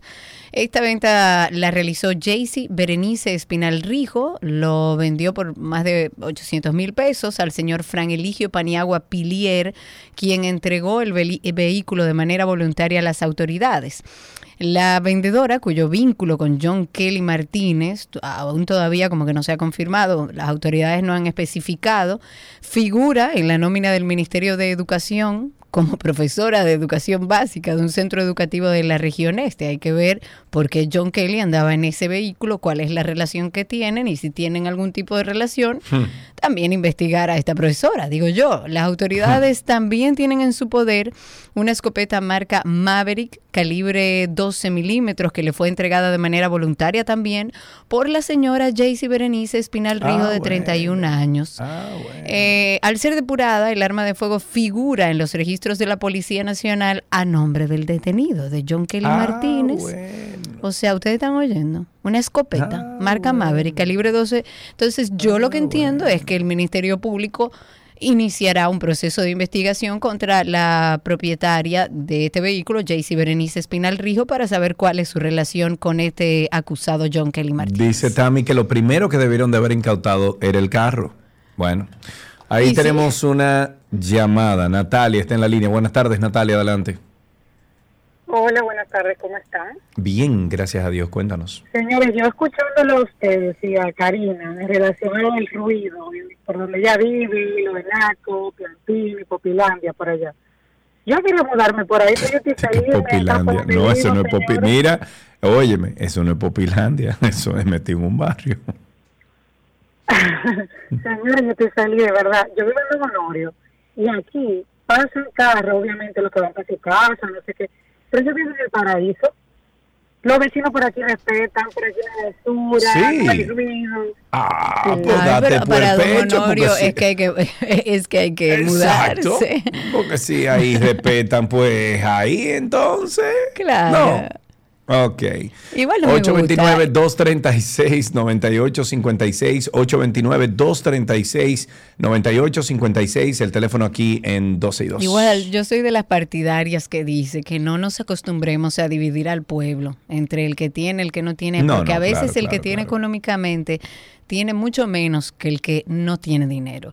Entonces, Así no nos dividamos, somos todos dominicanos, todos tenemos que aprender a vivir en comunidad, a vivir con vecinos, a respetar a los demás, a respetar el, el, el descanso de los demás. 829-236-9856 es el teléfono aquí en cabina. Cuéntenos cómo está la calle, el tránsito y el circo. Ahí tenemos otra llamadita. Tenemos en la línea a Joao. Hola, Joao. Buenas. Me, Sergio Carlos, para hacerte una pregunta, ayer Sí. me, me la hicieron a mí. Sí. Que te oyeron decir una promoción, me dice, pero es la, las terrenas o terrenas. Bueno, así se dice la romana, romana, terrena. Uno le dice terrena, pero la terrena. Tú sabes cómo es. Pero de, de- ¿de dónde viene eso? Decir romana, no la romana. No, eso, eso es una, chulería. una no, una costumbre. La Una romana, costumbre. la- las terrenas. Óyeme, cuando tú dices, por ejemplo, vamos para Santiago, yo no estoy diciendo vamos para el Santiago o el Santiago de los Caballeros, yo digo vamos para Terrena o vamos para las Terrenas, pero no, no es por nada. Ah, ok, ok. No, Bien. me preguntaron, déjame yo llamar para preguntarle a Sergio Carlos. Dale.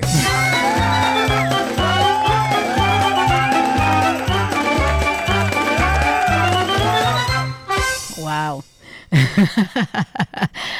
wow. Eh, sí. Manuel está en la línea, Manuel. Manuel, Manuel, Vamos. cuéntanos. Manuel, adelante. Eh, ¿Me escuchan ahí? Sí, señor. Sí, adelante. Gracias. Buenas tardes, buenas tardes a todos, a todos los oyentes y a todo el equipo ahí de, de dos. Igualmente, Manuel. Con respecto a lo del ruido, Karina, es sencillo. Le hace como le hizo un primo mío a unos vecinos. ¿Qué le hizo? Ellos ponían su música a las tantas de la noche. Entonces agarraba a 6 de la mañana, seis y media de la mañana, le quitaba el mufle, el motor de ahí se lo aceleraban la puerta una cuanta vez. Cuando yo salía que se despertaba, decía, ah, gracias vecino, tenía un fallo, no podía dormir anoche dándole mente a eso.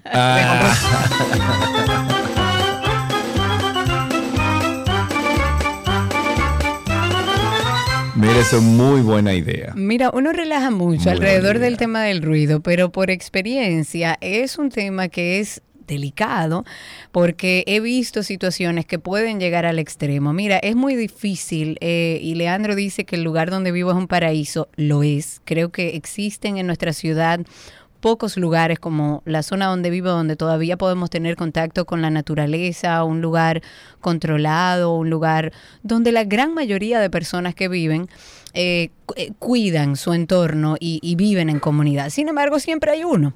Y había una vecina que hacía fiesta todos los días. Tanto así que hubo una noche que esa vecina se le dañó, parece que algo en su casa o no tenían luz por algo en particular. Y esa joven, porque fue la hija de la dueña, decidió cruzarse a la casa del vecino a utilizar la piscina del vecino. Ah, no era porque no tenía luz, era porque la piscina de su casa estaba vacía. Bueno, pero cruzarse, pero sin ningún tipo de... Cruzarse se voló la pared. Exacto, te iba a decir, o sea, Eh, eh, cruzarse... su vecino había, ter- eh, eh, eh, en ese mismo momento había terminado la casa, estaban en temas de jardinería, de paisajismo y demás. Exacto. Y el dueño de la casa llega un día a echarle agua a su mata antes de terminar de mudarse y se encontró con una fiesta en su casa. Entonces, cuando en un país no hay límites, cuando tú te pasas año y medio, dos años llamando a las autoridades para que le pongan control a una familia que está en completo descontrol y le está haciendo la vida imposible a los demás y la justicia no da respuesta, ahí no pasó una desgracia porque el señor dueño de la casa, el vecino que estaba soportando todo ese ruido, era una persona de una entereza moral, porque gracias a Dios que no le pasó a otra persona que a lo mejor no hubiera tomado las mismas determinaciones. Y en ese caso, ese vecino, su casa recién hecha, decidió venderla y mudarse. Y tenemos el caso también de nuestra productora, la que fue nuestra productora eh, Cindy Paulino, que con mucho esfuerzo alquiló un apartamento en una zona donde ella buscó un lugar para estar tranquila y tuvo que mudarse porque los vecinos no le permitían vivir en paz con la bulla. Entonces volvemos al mismo punto. Vamos a llegar a una situación donde como la justicia no me hace caso, yo llamo a todos lados y nadie me responde, entonces yo tomo la justicia en mis manos. Y ahí existe un peligro muy Grave. grande.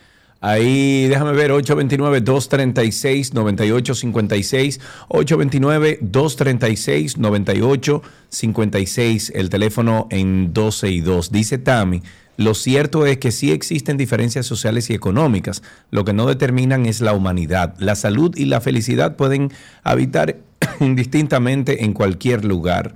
También dice aquí Josefina Ureña, ay sí, pero ni es lo mismo vivir en Guaricano que en la Nacaona.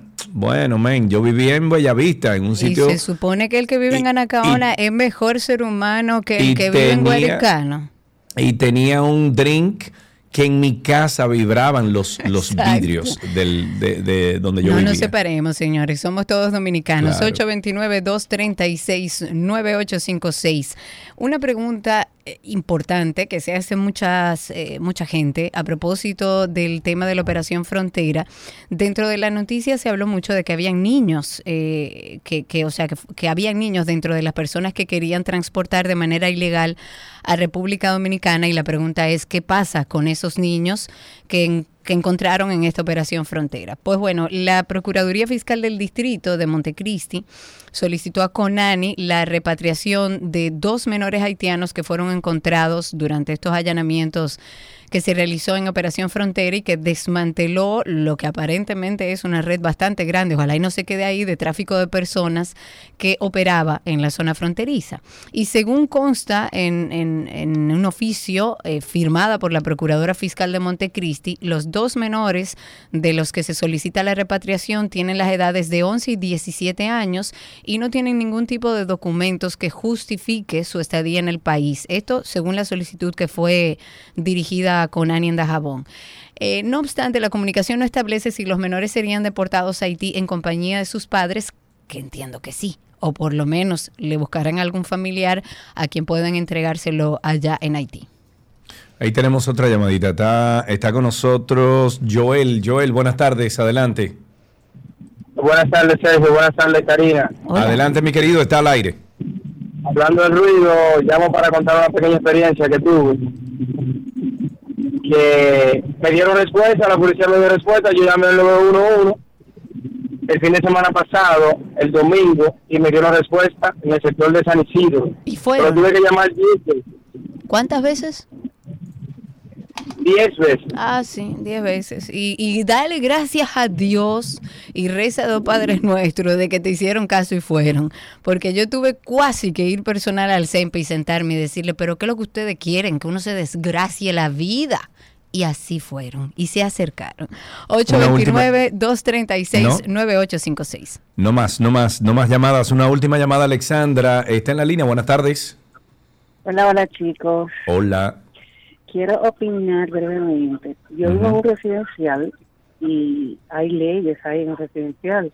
Entonces no se puede hacer bulla, no se puede, o sea que todo está regulado. Entonces yo me pregunto, los que han llamado, por ejemplo, aquí tienen sus experiencias, no tienen residenciales con sus regulaciones. Pero eh, mi residencial tiene todas las regulaciones habidas y por haber, pero cuando aparece un imprudente, cuando aparece una persona que no respeta eh, la vida en comunidad, eh, aparece. O sea, hay gente que no sigue reglas. Eso está penado por la ley, igual lo hacen, ni siquiera por un tema de comunidad.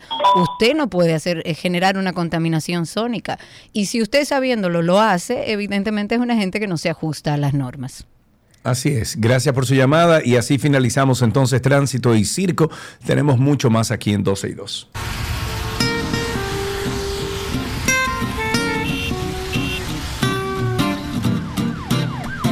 Todo lo que quieres está en 12 y 2. Let's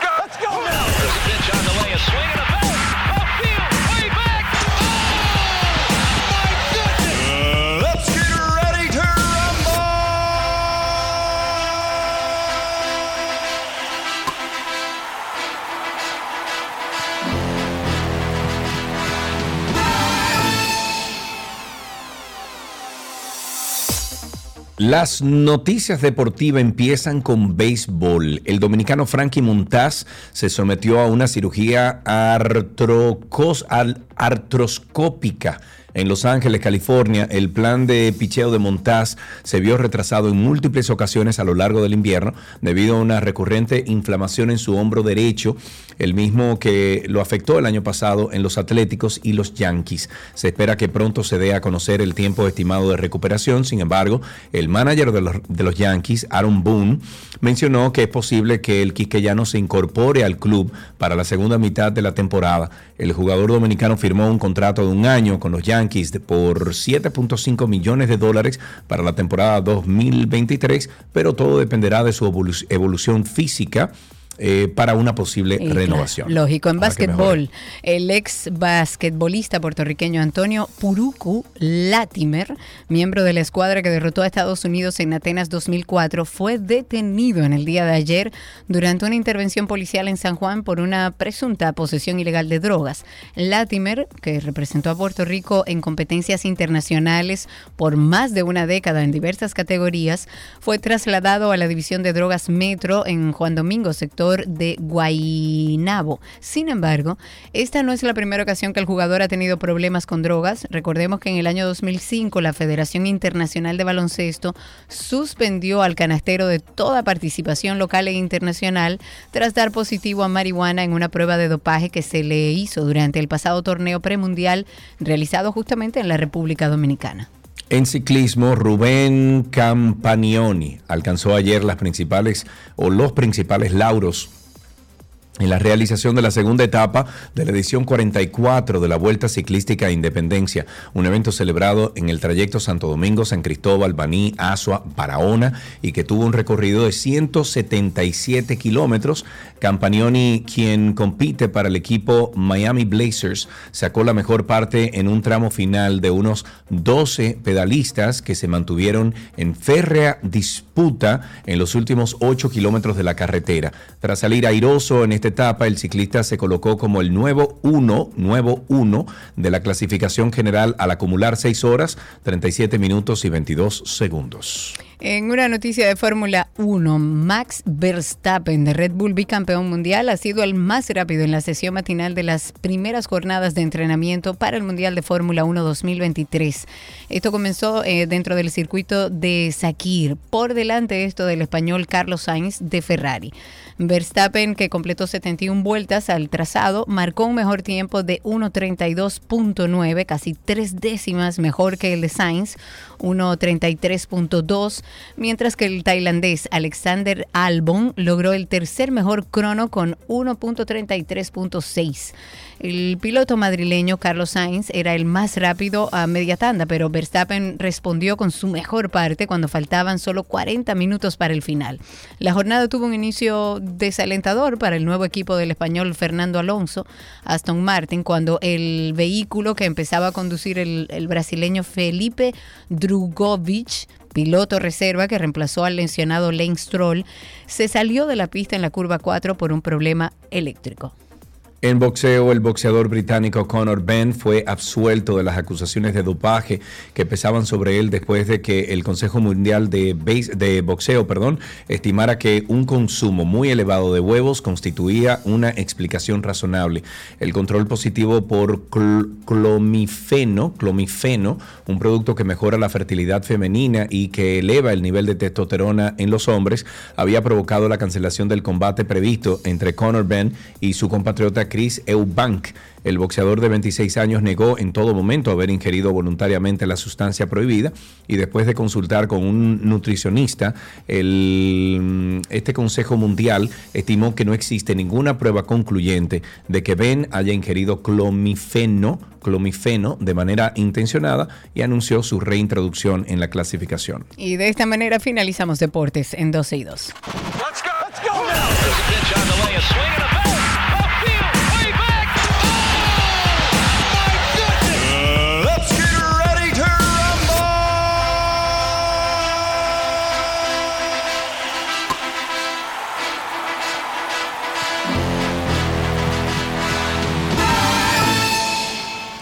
Lo que quieres está en 12 y 2.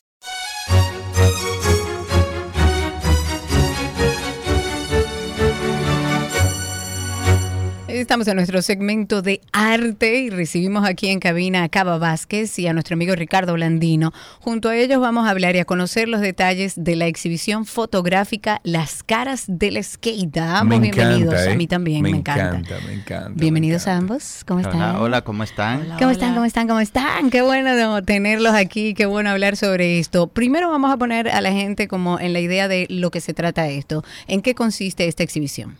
Bien, eh, la exhibición de lo que es Caras del Escape viene de la mano de lo que es World Wide Project. Eh, primeramente debo decir saludo, ¿cómo están? Hola, bienvenido. Estoy muy emocionado de estar aquí hoy, siempre como en mi casa, cada ¿Tú vez que parte tengo... de esto? Sí, de esta Claro. comunidad. Y pues eh, World Wide Project pretende eh, llevar lo que es la cultura del skateboarding a través del arte. Tiene Ok. des- desde el 2029, do- 2009, perdón, con Modafoca Galería. Ujú. Eh, y ha ha realizado un sinnúmero de exposiciones, lo que son las tablas ilustradas y diseñadas Sí, por, claro, por dominicanos. bellísimas. Exacto, que, que, que el señor Tabaré Blanchard tiene la mayoría en lo que es la visual sonora eh, de la primera exposición. La cosa del Tabo. De la cosa del Tabo. Entonces, en esta entrega eh, diversifiqué un poquito esto, ya que he sido yo el productor artístico de, de todas esas tablas ilustradas y diseñadas por dominicanos, pero en esta ocasión yo soy el artista. Oh, muy bien. Oh, Me Sergio, ya tú ok. sabes, estoy sintiendo el kilo que es que artista y productor. Muy bien. Entonces, sí, entonces eh, esta idea surge, como, como dije anteriormente, con, con lo- el hambre de dar a, a- a conocer lo que es esta escena del skateboard en la República Dominicana. Entonces ya yo exploté y dije, no, esto hay que tirarlo, que- Claro. que, explícito, que mejor que caras del skate. Yo comencé a hacer fotografía análoga de fotorretratos de los skaters más conocidos en la República Dominicana Wow. desde los años 70. Ahora bien, en el 2019, eh, luego de eso, en el año siguiente, 2020, supimos todo lo que pasó, ¿verdad? Claro. Pandemia, Claro. pum, se Claro. acabó todo. Ahí yo había Oh, presentado muchacho. ya, yo le había presentado eso a Modafoca Galería, eh, que quería abrir su galería, ya tenía unos años ausente con la galería. Y pues entonces, como todo lo que surgió en la pandemia, la pandemia lo que hizo fue que potencializó este proyecto en mí. Claro. Entonces, claro. Karina, ¿qué Tuviste dijimos? el tiempo para... El tiempo para, Claro. exacto, para sopesar. Le dije, no, esto ya no es de posición, esto es un documental de skate que yo tengo que hacer en la República Dominicana. Genial. Comencé Ah, a, entonces a filmar eh, lo que es eh, el documental de la historia del skateboarding y eh, obviamente de la mano de, de muchos colegas eh, que, que han estado apoyándome y, y pues entonces retomo lo de cara del skate el año pasado. Y digo, no, pues entonces hay que hacerle posición, porque entonces hay que crear credibilidad de lo que es la escena del skateboard. Vamos a hacer la- entonces la exposición en Galería Modafoque, entonces para, para los posibles inversionistas, ¿no? De, de- Claro. de lo que es el proyecto. Entonces ahí es cuando me comunico con la joven Cava Vázquez. Cava. Y eh, Cava. Vázquez, es, eh, yo la conocí hace unos años, eh, que vino aquí a apoyar lo que es el movimiento de- del skateboarding femenino de la República Dominicana, eh, con Siguapa, eh, y pues eh, le comento el año pasado, el año pasado de, de que estoy haciendo esta exposición y ella entonces me da la gran idea de decirme, eh, Ricky, pero entonces vamos a convertir esto en lo que es un festival de- del skateboarding, que sea el primer festival del skateboarding en República Dominicana. Entonces se nos sumó en un, un fin de semana completo de skateboarding. O sea, vamos a tener lo que ¡Qué es caras del skate el, el, est- el día de hoy, ya hoy jueves 23, en Modafoca Galería y ya mañana partir de va- las 7. a partir de las 7 y entonces mañana vamos a tener en Eatwise en cortometraje See You Later ah, por Ana Paula Teixeira, que es una cinema- cinematógrafa y directora de Puerto Rico. Wow, muy bien. Y Señores, esa pero es- ustedes Ujú. han creado como una cosa enorme alrededor de esto. Exacto. O sea, me encanta la idea porque conozco el proyecto desde sus inicios, conozco la locura de Taba, conozco todo. Y me encanta ver cómo ha ido creciendo y cómo ha ido evolucionando. En el caso tuyo, Cava, eh, cuéntanos cómo te integras y qué aportas a este proyecto y a este crecimiento que ha tenido. Bueno, saludos. Me llamo Keira Irene Vázquez, mejor conocida como Cava. Yo nací en Nueva York, pero mis padres son dominicanos, o sea, soy de origen dominicano. Y monto skate desde que tengo 17 años, ahora tengo 28. Me encantaría verte en acción. Ay, sí, te paso un videito después. Ella suena como una dura. Pues aquí estoy, estoy aquí para re- representando dos organizaciones. La primera siendo um, Bronx Girls Skate. Yo soy una de las dos cofundadoras. Ok. Um, y es un colectivo de skate femenino creado en 2020 Ujú. que pretende celebrar y crecer eh, la comunidad y el movimiento de mujeres que montan skate en el Bronx, Nueva York. Wow. Y también estoy aquí por parte de Harold Hunter Foundation, que es una organización justo que vino aquí como hace como 10 Sí, años hace atrás. 10 años ahí eh, con Harold Hunter Foundation, eh, ellos vinieron aquí a apoyar lo que es la escena del skateboarding en conjunto con uno de los skaters mayor conocidos eh, como en la palestra del skateboarding en New York, que es Luis Tolentino, Ujú. eh, el, el High Oldie eh, Record Guinness. em, y pues eh, ahí yo trabajé con ellos, fue mi primera experiencia trabajando con una fundación de skate real como cinematógrafo junto con otros cinematógrafos de fuera. Y pues entonces ahí es donde vamos haciendo como las relaciones de estas fundaciones y es como después más, más adelante con Nosco Acaba eh, que está trabajando ahí. Y igualmente tiene lo que es su, su es cofundadora también de una eh, fundación de Girls Skate. Entonces, obviamente ellos impulsan mucho lo que es estas iniciativas y, y igualmente como trabajan las eh, fundaciones en los Estados Unidos, pues trabajan muchísimos programas y dentro de eso están los programas artísticos. Um, para um, dar un poco más contexto a lo que es Harold Hunter Foundation, es una organización, una fundación, mejor dicho, que, que da apoyo a los skaters, en las personas que montan skate en Nueva York.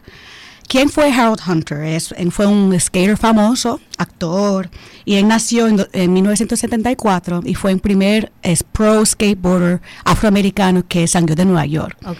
Y también es muy conocido por su actuación en la película Kids por Gary Clark, que salió en los años 90, creo que fue en 93. Ujú. Pues cuando se murió Harold Hunter a los 31 añitos, en joven. 2006, Claro. en 2007 sus amigos se juntaron, varios dominicanos, de hecho, se juntaron para crear Harold Hunter Foundation para dar dedicado a y por ejemplo tenemos programas que son dedicados a la salud mental, programas específicamente para mujeres, el- personas de la comunidad LGBT, cosas para los hombres y también para los niños. Y yo me- en, la- en la fundación yo me dedico más al desarrollo de carreras profesionales y artísticas. Ok. Y pues de ahí, de ahí surge todo esto.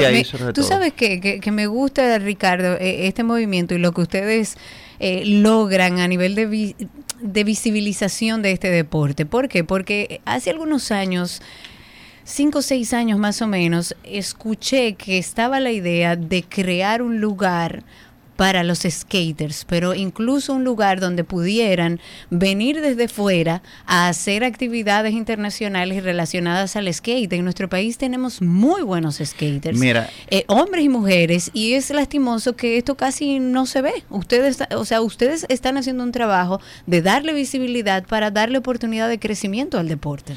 Oye, Karina, ¿tú crees? Te voy a decir algo. Aquí, mira, te medio engrifado. ¿Tú crees en la energía? ¿Tú crees en la energía, de verdad? Yo creo, claro que universo, sí. ¿verdad? Claro que sí. Acaba de pasar algo. Bueno, primeramente, saludo, Chiqui, que Chiqui estaba como intenso de que dejé aplacada. Sí, caballo habló, Chiqui.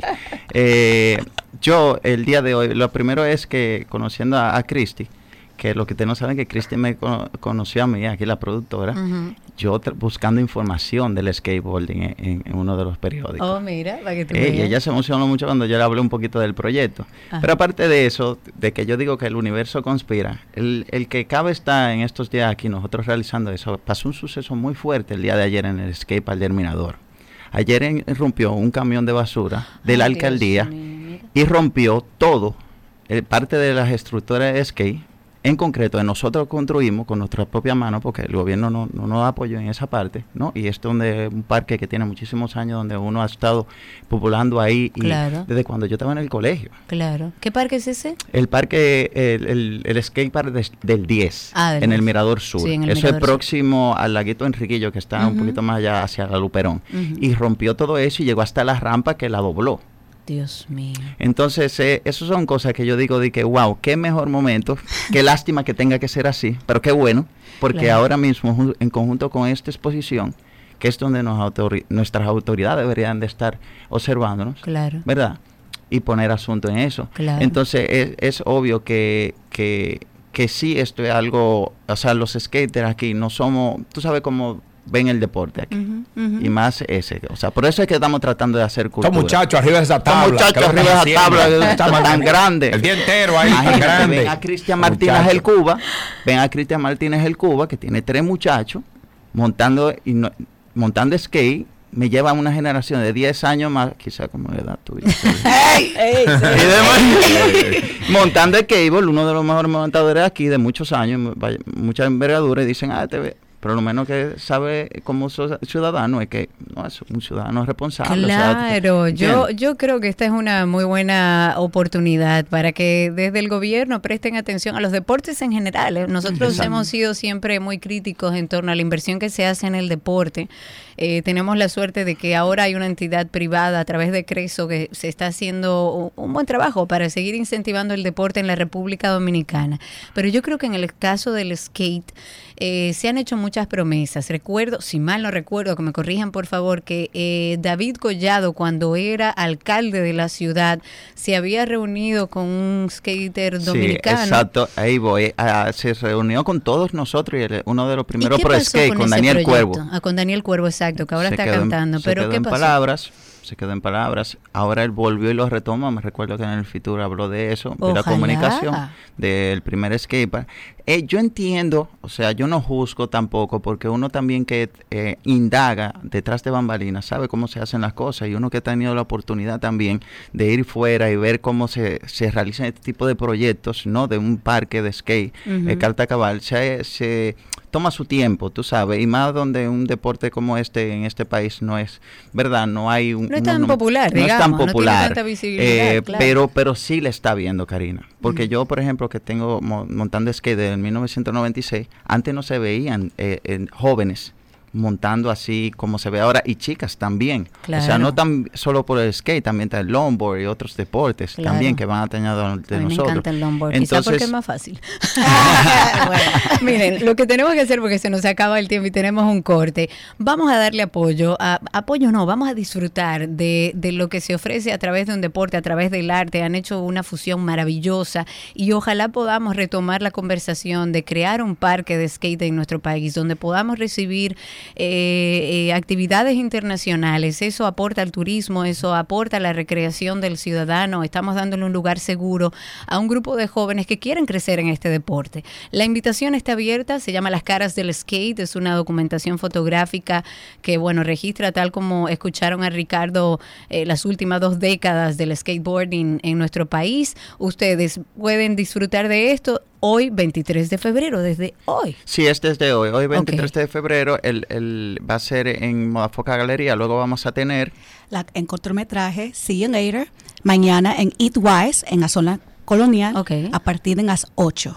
Sí, ah, y luego vamos a tener lo que es un skate jam el domingo 26 en la Plaza Simón Bolívar, eh, lo cual vamos a tener ahí un, pequeño, eh, vamos a agrupar lo que es la escena del skate, las chicas y los chicos, y vamos a tener pequeños productos también que vienen en conjunto con Cava, eh, apoyar lo, lo, que es la escena del skateboarding aquí. ¿Dónde la gente, ya para finalizar, puede conseguir más información sobre las caras del skate? Sí, arroba World Ride Expo, pueden entrar, y también igualmente Modafoca Galería, también en... Bronx Girl Skate. Voy a entrar ahí. Me encanta ver a las mujeres en skate. Señores, gracias. Hubiera deseado tener más tiempo para darle eh, un poco más de importancia a un deporte que tenemos que voltear la vista a verlo. Hay grandes skaters, mujeres y hombres en nuestro país, que lo único que necesitan es un empujoncito para vernos en competencias internacionales.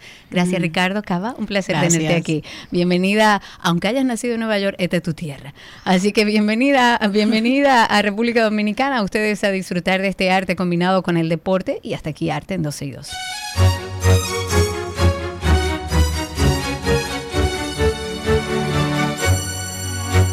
Todo lo que quieres está en 12 y 2.